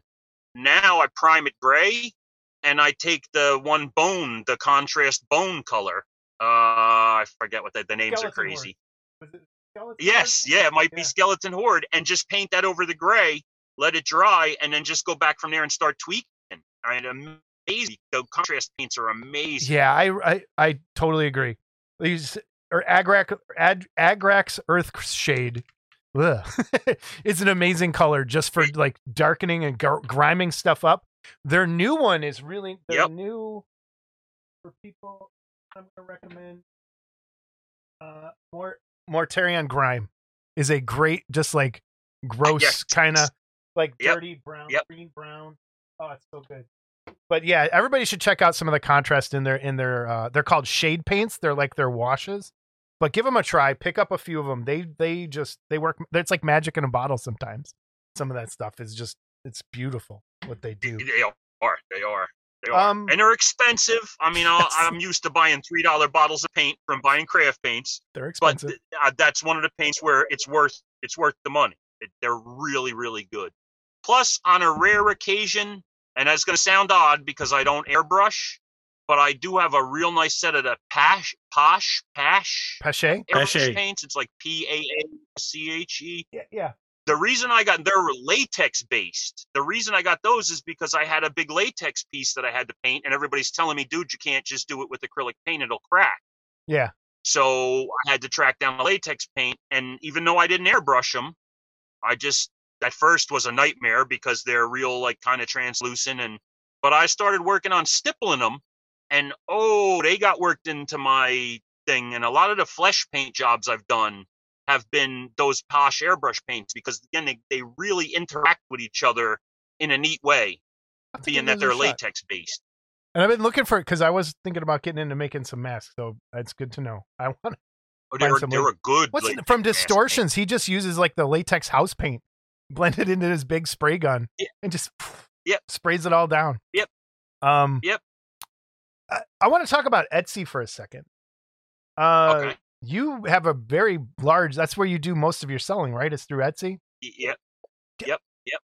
Well, walk us through. Have you had any problems with that Etsy? Is it easy? How does it work if someone wants to sign up? Like, do they uh, like tax form wise? Do they take care of that end? Like, how does it work when you set up an Etsy shop? Is it hard? Is it easy? like, no honestly it's pretty easy it's pretty easy i've had mine for six years going now um really the only thing that aggravated me uh, is their fees are a little high um but again you just have to build that into the cost of your stuff um and it, it's not just their base fees you know they say their base fees are 9% but in actuality it's like 13% because if i sell something for $100 i get eighty-seven dollars. You know, you can you can tell how much it is anyway. Um, you just got to build that in. Now they do a weird thing like off-site advertising. Okay, so they don't charge you to advertise; they just advertise you, and then if you get a sale through that, on top of the thirteen percent they take, they take another twelve percent. Oh, So on those sales, you're getting hit for twenty-five percent before my store discount, Is and that's that- another is- secret I learned. is that something you can opt out of, or is that just how it is? No, Wow. no. Okay. All right. You, you got no option. So that bothered me. But again, you gotta, and it's very rare. Like probably five to ten percent of my sales all year fall under that. So it's not much.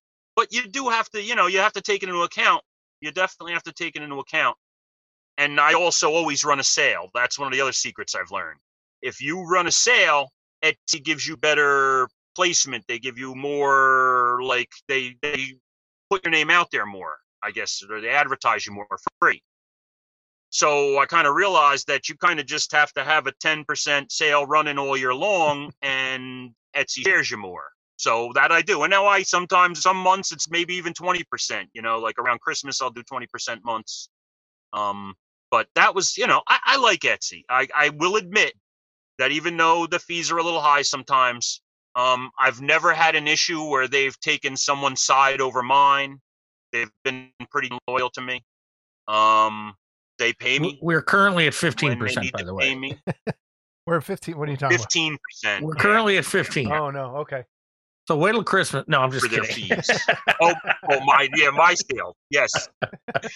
Um, but they're good. I can't, I can't complain about Etsy. I can't complain. They're good, and I mean, I, I've made, I just hit a minor landmark. I'm not really a bragging guy, but this year I hit a hundred. Now this is not this year.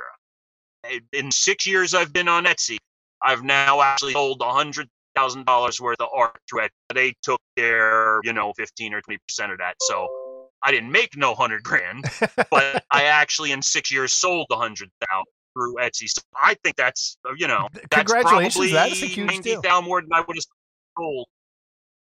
Thank yeah, you, thank you.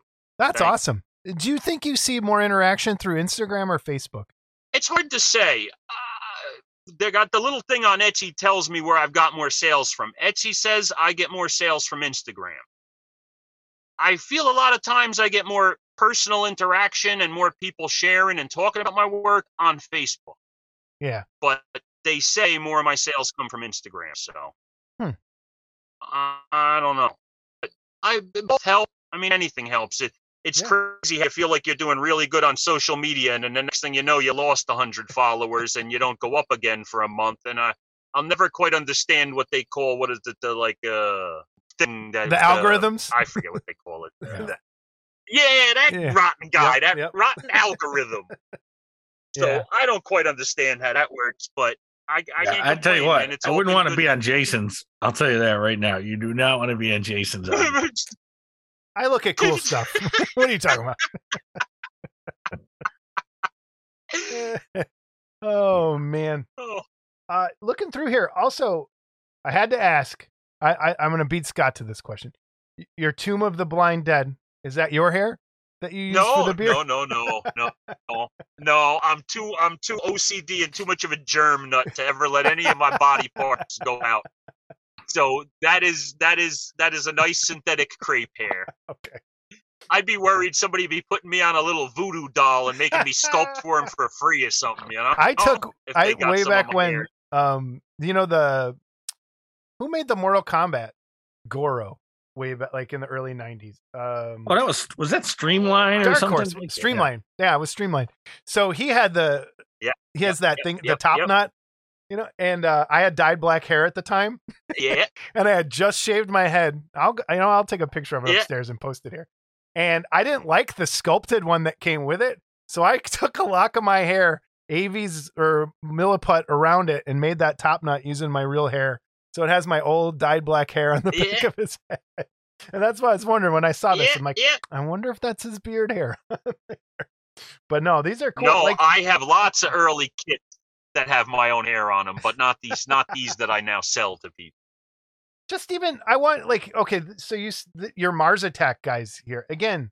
The blending on here again, all brush. You can do it like airbrush, not necessary, Yeah. and, and get in there and just you know use a paintbrush. It's so much fun. Uh man. Yep. Anything you got coming up that you want to share or talk about? Any of the cool new stuff coming?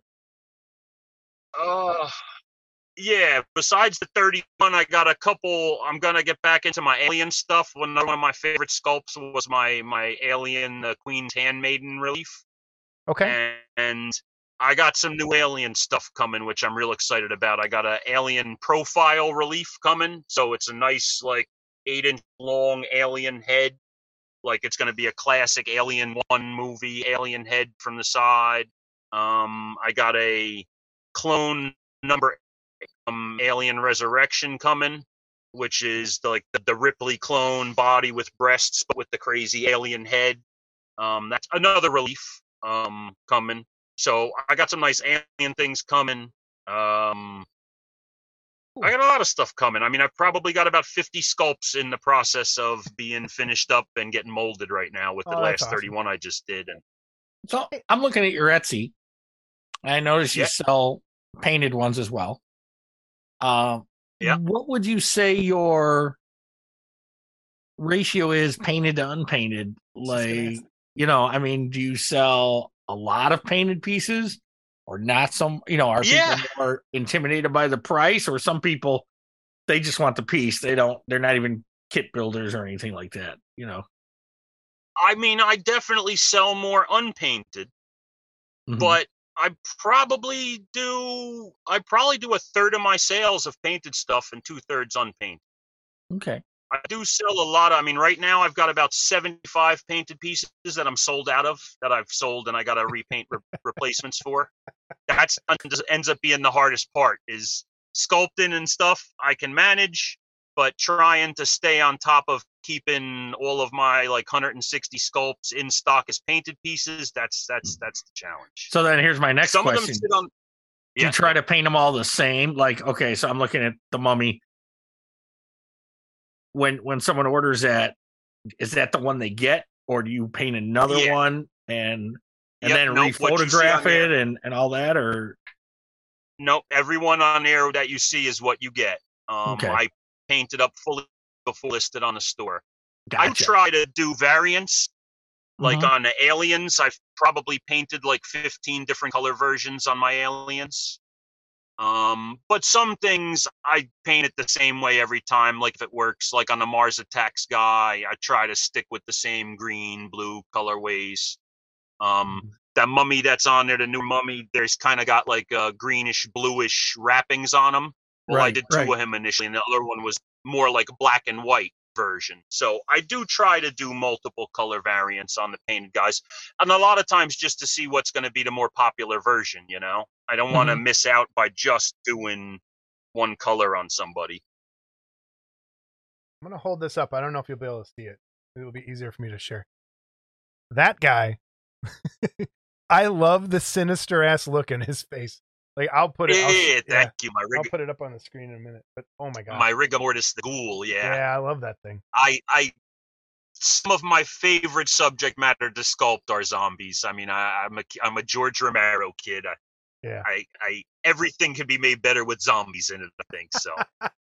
Definitely Star Wars, zombies. one of my favorite Yes. subject matter. Do you have any pets, Mike? Yeah.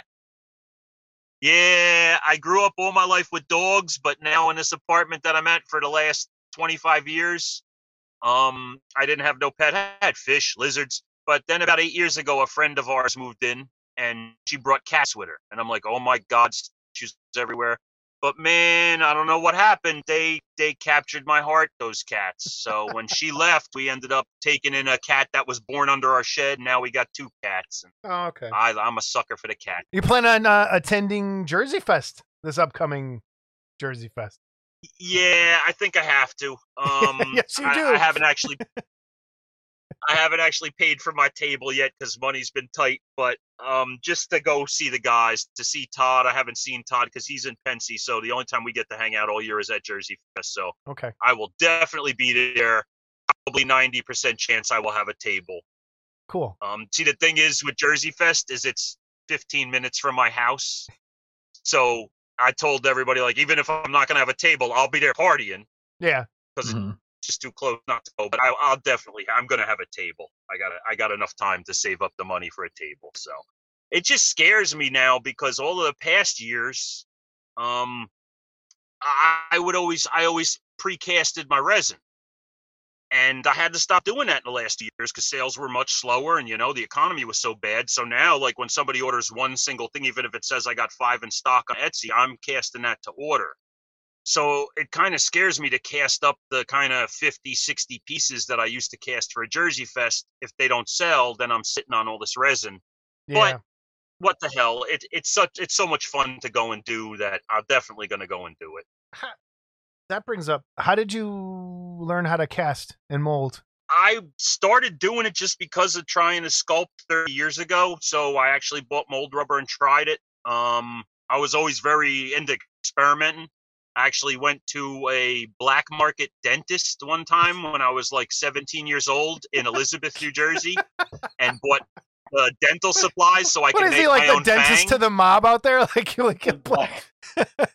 dude, that might not be too far off. He was a dude doing dental work out of his house in a shifty part of town.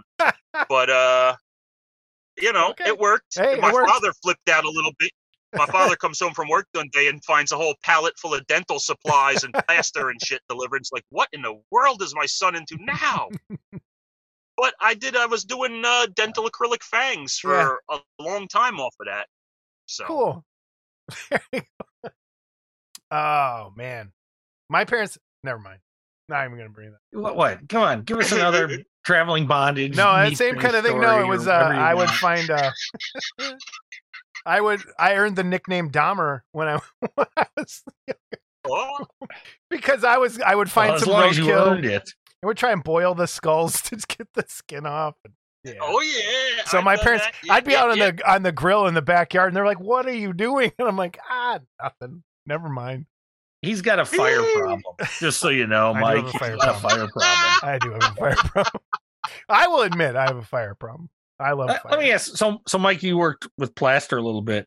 Do you ever think it was a good idea Yeah. to stick your arm in a bucket of plaster and and because I we know a guy done that did things- this? Okay, I've done things like that. I have to admit, I have done things like that. I did Yep. put my hand in a bucket of plaster once to try and make a resin cast of my hand, and then had to have my hand smashed out with a hammer. So, oh, the same And, um, story. yeah, oh I my did it. god, the same thing. did Did the fire department come? No, no, oh, okay. no, yeah. Did you have what? What did you have? Third degree burns too? Did, did Uh, you have sec- I had second degree. Really, second bad. degree burns? Okay. yeah, not fun. Not No. fun. Um, See? at least I never put Zappa Gap in my eye, thinking Ooh. it was. uh I had a couple friends that did that, grabbed Zappa Gap, thinking it's uh, eye drops, and put Zappa Gap in their eye. Okay. I gotta ask, how fucked up are you for that to happen? Okay, like Oh, dude. oh, oh, Uh, oh! And I heard you guys mention the other time. I have also drank out of my paint water cup yep. many times. I. You know what I've done Many more than drink out of the paint water cup. I've washed my brush in my coffee more than and then drank the coffee yeah. anyway. Where I'm like, oh fuck it. Oh my god. Yep. Yep. I got a bad history with eating things I shouldn't eat. Um, my father worked at. This is a good one.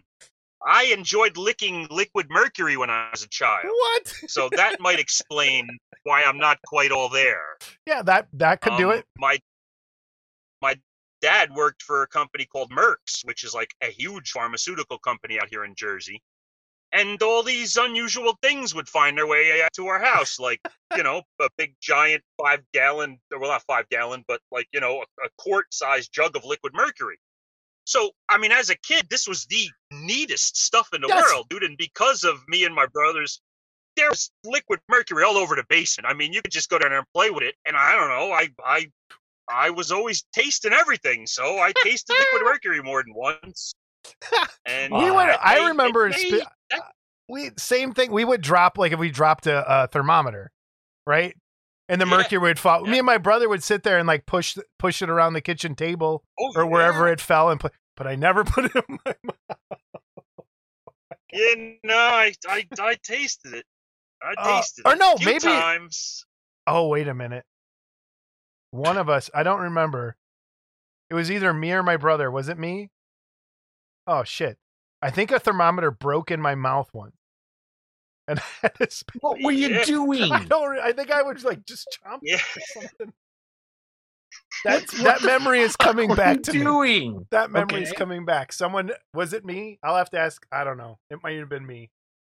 Oh shit! All right. Anyway. Ah. Fucking freak show. I swear to God you are.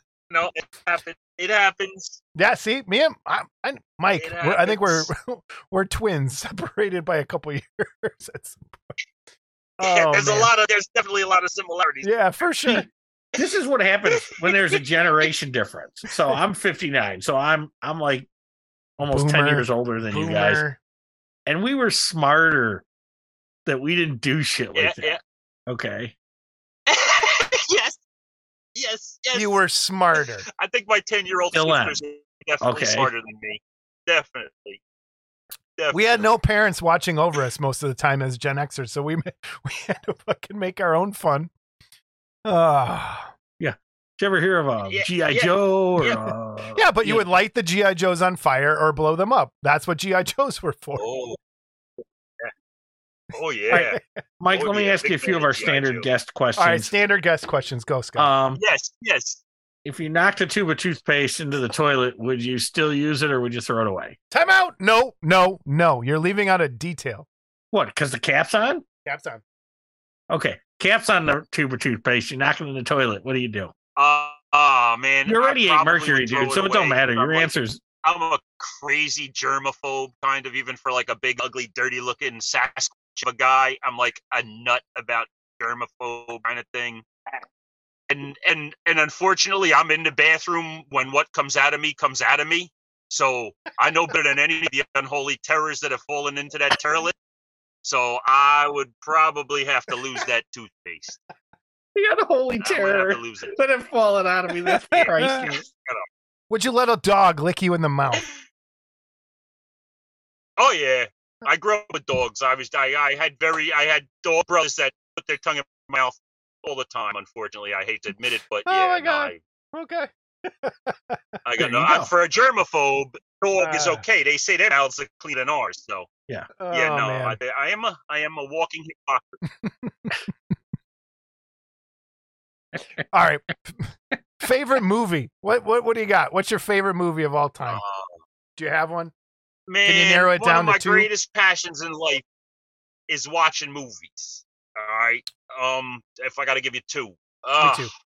man, I love comedies more than anything. But for this thing, I'll talk sci-fi horror. Oh, no, No, no, give, no, no, no. Give us a comedy. Give that's give us the comedy. Because that was your first go to. What's your favorite? Oh, my favorite comedy. One of them, Caddyshack.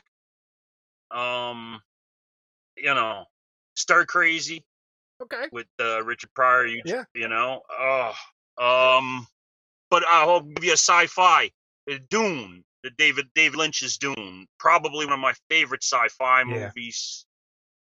Uh, Good stuff. you know, Frankenstein, original Frankenstein, my favorite horror movie. Probably my favorite monster, the original Frankenstein. What kind of music do you like? Kinds. I mean, he says Barry uh, Manilow, we're I out. like, you know, I like Tool. Tool. Okay. I'll I'll listen to one or two Barry Manilow songs. you know, shit. I'm a son of the '70s. I, I like a lot of, you know. I listen to some England Dan and John Ford Coley. I mean, I love Tool and Mudvayne and you know, and this Yeah. kind of stuff. But I'll listen to the Commodores. I listen to Earth, Wind, and Fire. I, I- you know, any any kind of music, man. I'll listen to I'll listen to Mozart. I'm pretty I'm pretty open on music. cool. Very I can't stand no damn REM though. I'll say that. I mean, Wow. there's some groups I just What's the hatred for no REM? Damn What- what- REM. where's this? What the- I I don't know. I don't know. You're Yeah, not a shiny, happy people person. What? Like, Oh no, I want to there's some- head with a brick when that yeah, there's but there's some good old REM. Like, but yeah, when that stuff, man. Anyway, Yeah, no, I don't. I don't hate it all, but I'm very. I've always been bad like that. Like Metallica. Everybody in the world loves Metallica. I can't stand Metallica. I am. The second Metallica went orchestral, I ran out the building screaming and never went back. And I don't know why. They're great. I'm saying they're not great musicians. They're great musicians. I kind of like them as people a little bit. But to me, and, and I shouldn't say this, they're so repetitive. To me, it's just this every song is the same. But then one of my favorite groups is Rush. So how hypocritical is to say that Metallica is too repetitive and Rush isn't, you know? Yeah. Oh I saw. Rush's I the like all last tour. I, I, I, I, I saw that last tour of Rush's. So yeah. Which is the second yeah, time no, I've I seen lo- I love Rush hardcore. Eh, Yeah, I seen him a bunch back in. Oh no, the- I saw him three the times. I'm sorry. I've seen him three times. So Never seen Rush. Yeah. No, Jason's never been to a big venue. Well, That's no, not you went true. to Soldier Field this year. I did go to Soldier Field. But the big venue here is the United Center, which is like where the Bulls and Blackhawks play. And we went to a concert Yeah, there, yeah. and he had never been to a concert there. And I'm like, "Are you kidding me?" No, I don't go to the big ones. He likes all this death metal, Nazi, punk, hate music. Okay. Right here, Odruna. oh my god. Well, I will admit that I got a. I was just gonna say I got a soft spot in my heart for a little bit of, uh, you know, a little Duhosmos because uh, That- you know hey, some Rammstein. that's who I saw at 'cause I'm Soldier Field German, this year. Rammstein. yeah, no, Seen them I- I three like times bit now. that, yeah. Best place for people to get a hold of you, buy your stuff. Let's support Mike Swistak. Where and Cthulhu Gizzard Customs. Where do people find your stuff? Best place. We'll put all the links and everything down below. But just Cool, cool. shoot out whatever, I- shout out whatever you got to shout out. I guess you know a Mike Swistak or a Cthulhu Gizzard at Cthulhu Gizzard Customs on Facebook because every post I do, I got a link to my Etsy store in there. Um, same thing on Instagram. You know, I may be an okay artist, but there's one thing I'm good at. I am a shameless self promoter. I've, I've learned that trick long ago. I'm terrible So, at that. but everything's got a link. You know, Instagram is the same thing as Mike Swistak or Cthulhu Gizzard or Etsy. Um, you know, and I had I had a dude tell me once, "Yo, man, Etsy's for women's knitting shit. I ain't buying nothing off Etsy." I'm like, "Okay, dude, then you can buy it through PayPal. Just contact me, and anybody could buy anything from PayPal if they don't want to go through Etsy." okay. So cool. I'm easy. You know, Awesome. Well, thank you, sir. Thank you so much for joining us. I'm glad we got all the little technical difficulties worked out because this was fun. We'll have you back I'm so another time. sorry. man. Oh no, no, Yeah, nothing thank- to be sorry about. I love it. Thanks, Squid, for us for helping out. It was Yes. awesome. Yeah. And tell her I- I feel her junior, junior high teacher will. pain. Yes, I definitely will. She'll get a big kick out of that. And you, you share And are, my hands. Does she do? got. Clay, does she do clay at work? Because mine are. It's January. My my hands are fried. Not as much. She used to. She had a whole kiln in there and everything for doing clay, but the kids out here in Jersey, they, they do insane. Uh, she kind of had to lay off the kiln and the clay because uh, every class after that was getting clay fights and clay thrown. And uh, Nah, yeah. so I don't know I what clay just- she's doing now. It's just telling those stories today. Them but loyal seriously- Jersey kids, you know, they they They're as good as uh, the Chicago kids, I'm sure, around here. Um, again, Yeah. Jason is an art teacher slash uh, fight referee. Uh, what I am. Oh man. All right. Thanks, Mike. You're the best, and we'll be right back. All right, that was Mike. Mike is Scott, what'd you think? I, I like Mike, and, and I do like, like Mike too. I like Squid too. Um, she was on a little bit before the interview, helping him get set up. But um, Squid and I have the same job, which is Squid, I- you, and you have the we feel job. each other's pain. That's awesome. Thanks, no, thanks Mike. for joining us. It was, I, I think, a really cool conversation. And we'll, again, anytime, Mike, you got something, we'll share it out and uh, visit his page. All the information's down below. Okay, emails, voicemails, and corrections. Right, no correct. Do we have corrections? Uh, There was Oh, I- something, and now I forgot what it was. fuck what I know. Oh, that's right. I Uh, was on the last episode. You were on the last episode. Yeah, no, I don't. Then it was probably perfect. There was something. Uh, I forgot. Whatever. Again, jank is the uh, key term. We have two emails. Dude, turn your phone off. Shut up. Turn it off, man. We're almost done.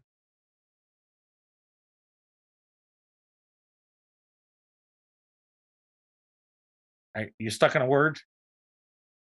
Huh? Are No, I was waiting for you. Are you done? I'm I'm ready. Oh, okay. I'm, I, I- no, I thought you were still playing on your. Phone. I'm sitting here looking like I'm looking down at the paper, waiting.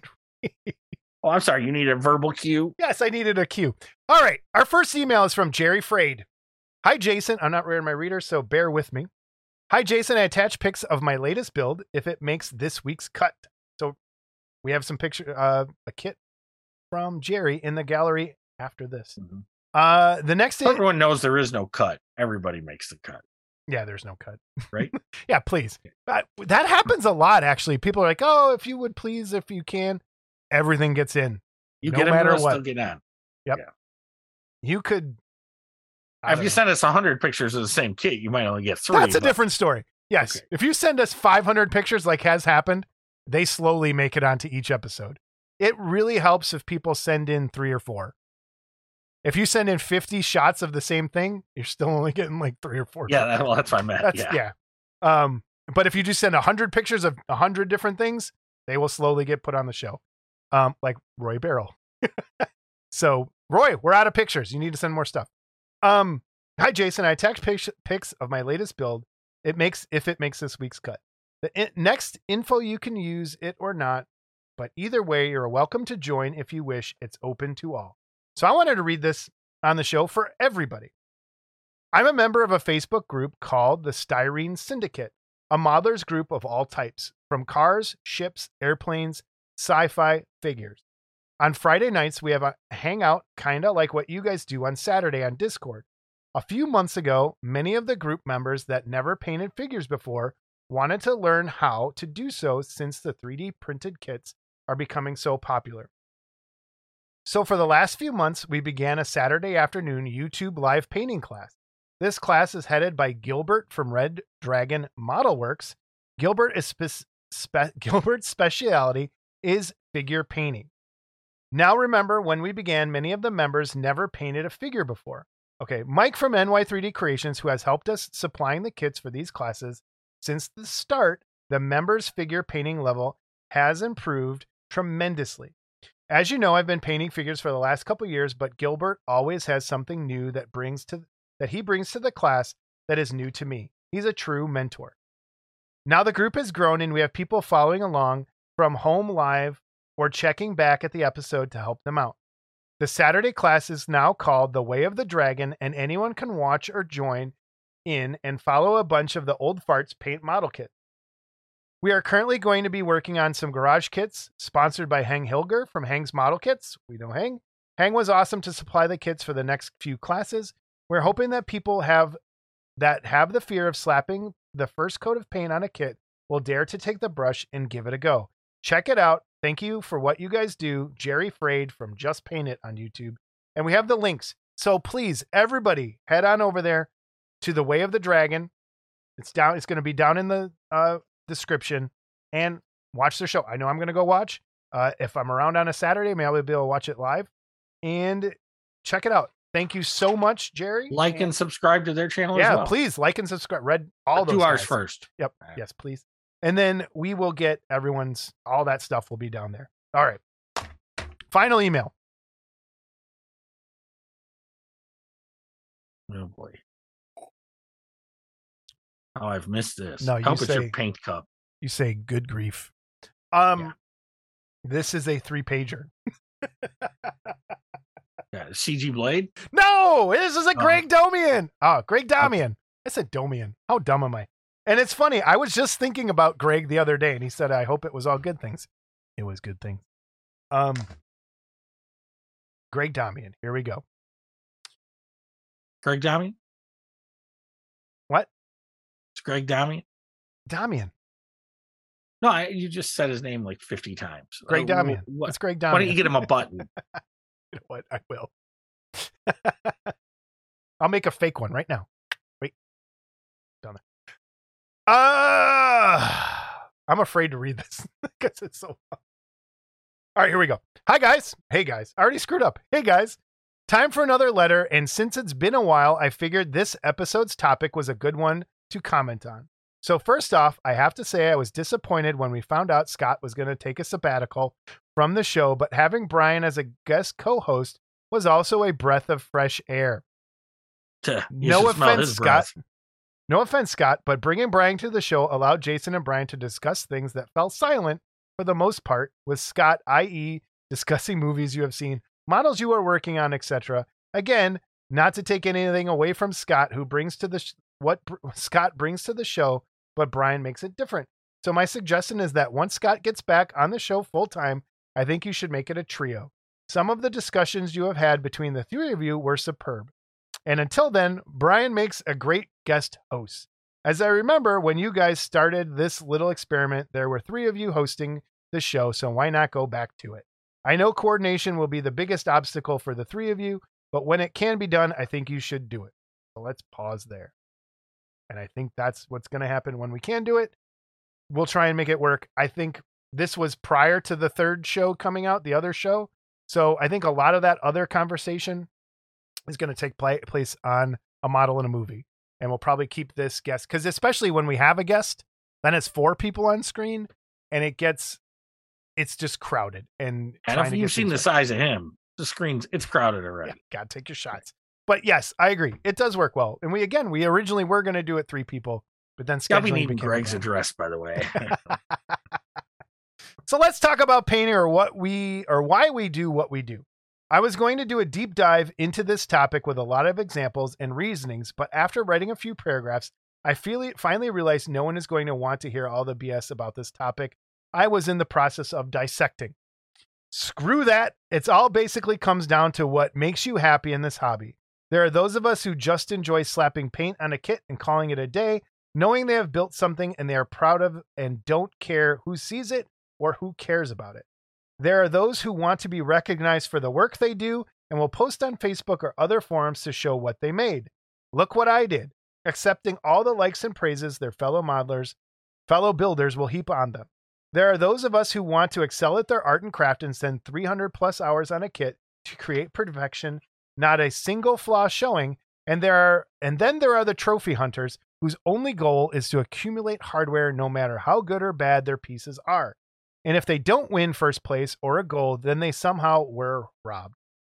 I think the majority of us want to strive for a bit of all of this in some small part at least. I know in my short three years of being in the hobby full time, I have been in all of these places in some degree or another. Of course, I have only been in two model contests and have never won a gold or a first place award, but I sure like to know what it feels like. Would I quit entering contests if I did win a gold? No, because for me, it is an outlet to show my work or win or lose. I do like to show my work because I want to hear what people have to say and are always looking for criticism. In my situation, the only people that see my work for the most part is my wife and maybe a few very close friends. All of my kits are in my collecting room because I had them in other places of the house. Cats would destroy them. Cat. Here we go with the cats again. My collecting room is off limits to most people. Jason knows why. So having my I do know why. So having my kits at a show gives me an avenue to display them. Facebook is okay, but photos don't really show the kits in a more personal environment that a show allows. A little ego showing? Yes, but we all have some. What I Scott doesn't have any ego. What are you talking about? Nope, none there. What I do what I do miss is criticism. No one seems to want to criticize someone's work even when asked for it. Every time I post on Facebook, I ask for honest criticism, but no one wants to speak up. I think most are afraid to offend people's work. My wife is my fiercest critic, and I will show her partial paint ups, and she will ask me why I use this color, or tell me this is too orange, or what is this on his face. I will state my reasons and defend my position, but after I go back and rethink what she said, I usually finally accept she. This is the right way to go, probably. I will Yeah, state my reasons. Probably and def- watching. right. I will. That's will all right, Greg. I won't tell her what you said at the picnic. Okay, it's all right. All right. It, it's Stop it. Stop it. I will state my reasons and defend my position, but after I go back and rethink what she said, I usually fi- finally accept she was right and then make the necessary changes. I do think we need outside sources to give us a different perspective on our work we may miss. Totally agree. Okay, enough of that. I know you guys like to discuss out of the mainstream movies and such, so let me throw a few series I have watched in the past few years on Netflix. Most of these are foreign made. Oh, Scott's going to love this from Korea or Japan, but a lot are fun and uh, and interesting. For starters, there is Alice in Borderland from Japan, two seasons so far. All of Us Are Dead is a Korean zombie apocalypse series. Hellbound is also a Korean and involves demons. I think I'll have to go back. Sweet Home is an apop- apocalyptic monster related to some great creatures that need to be made into kits, just a few to check out. Until next time, take care, keep up the good work. I'd subscribe again to build up your numbers, but I don't think that is allowed. Greg Damian. Great email. Even though I and I read it pretty good. well, you know, You gotta give me credit. I didn't like the part that he liked Brian Clark so much. So, uh, I told you. Greg, send me those pictures. I'll be happy to critique your work. But no, I'm gonna check out some of these series actually. I I'm those sound good. Um that's the show, everybody. That's 64. it, huh? Yeah, that's the show. So, um, everybody, be sure to check out Jason's unboxing video of the Kraken Oh, you're going? Okay. And the uh, I, you just did the Cyclops as well, the X Plus Yep. Cyclops, which mine's Yep. still sitting over there, and uh, the the new character, the Radosaurus.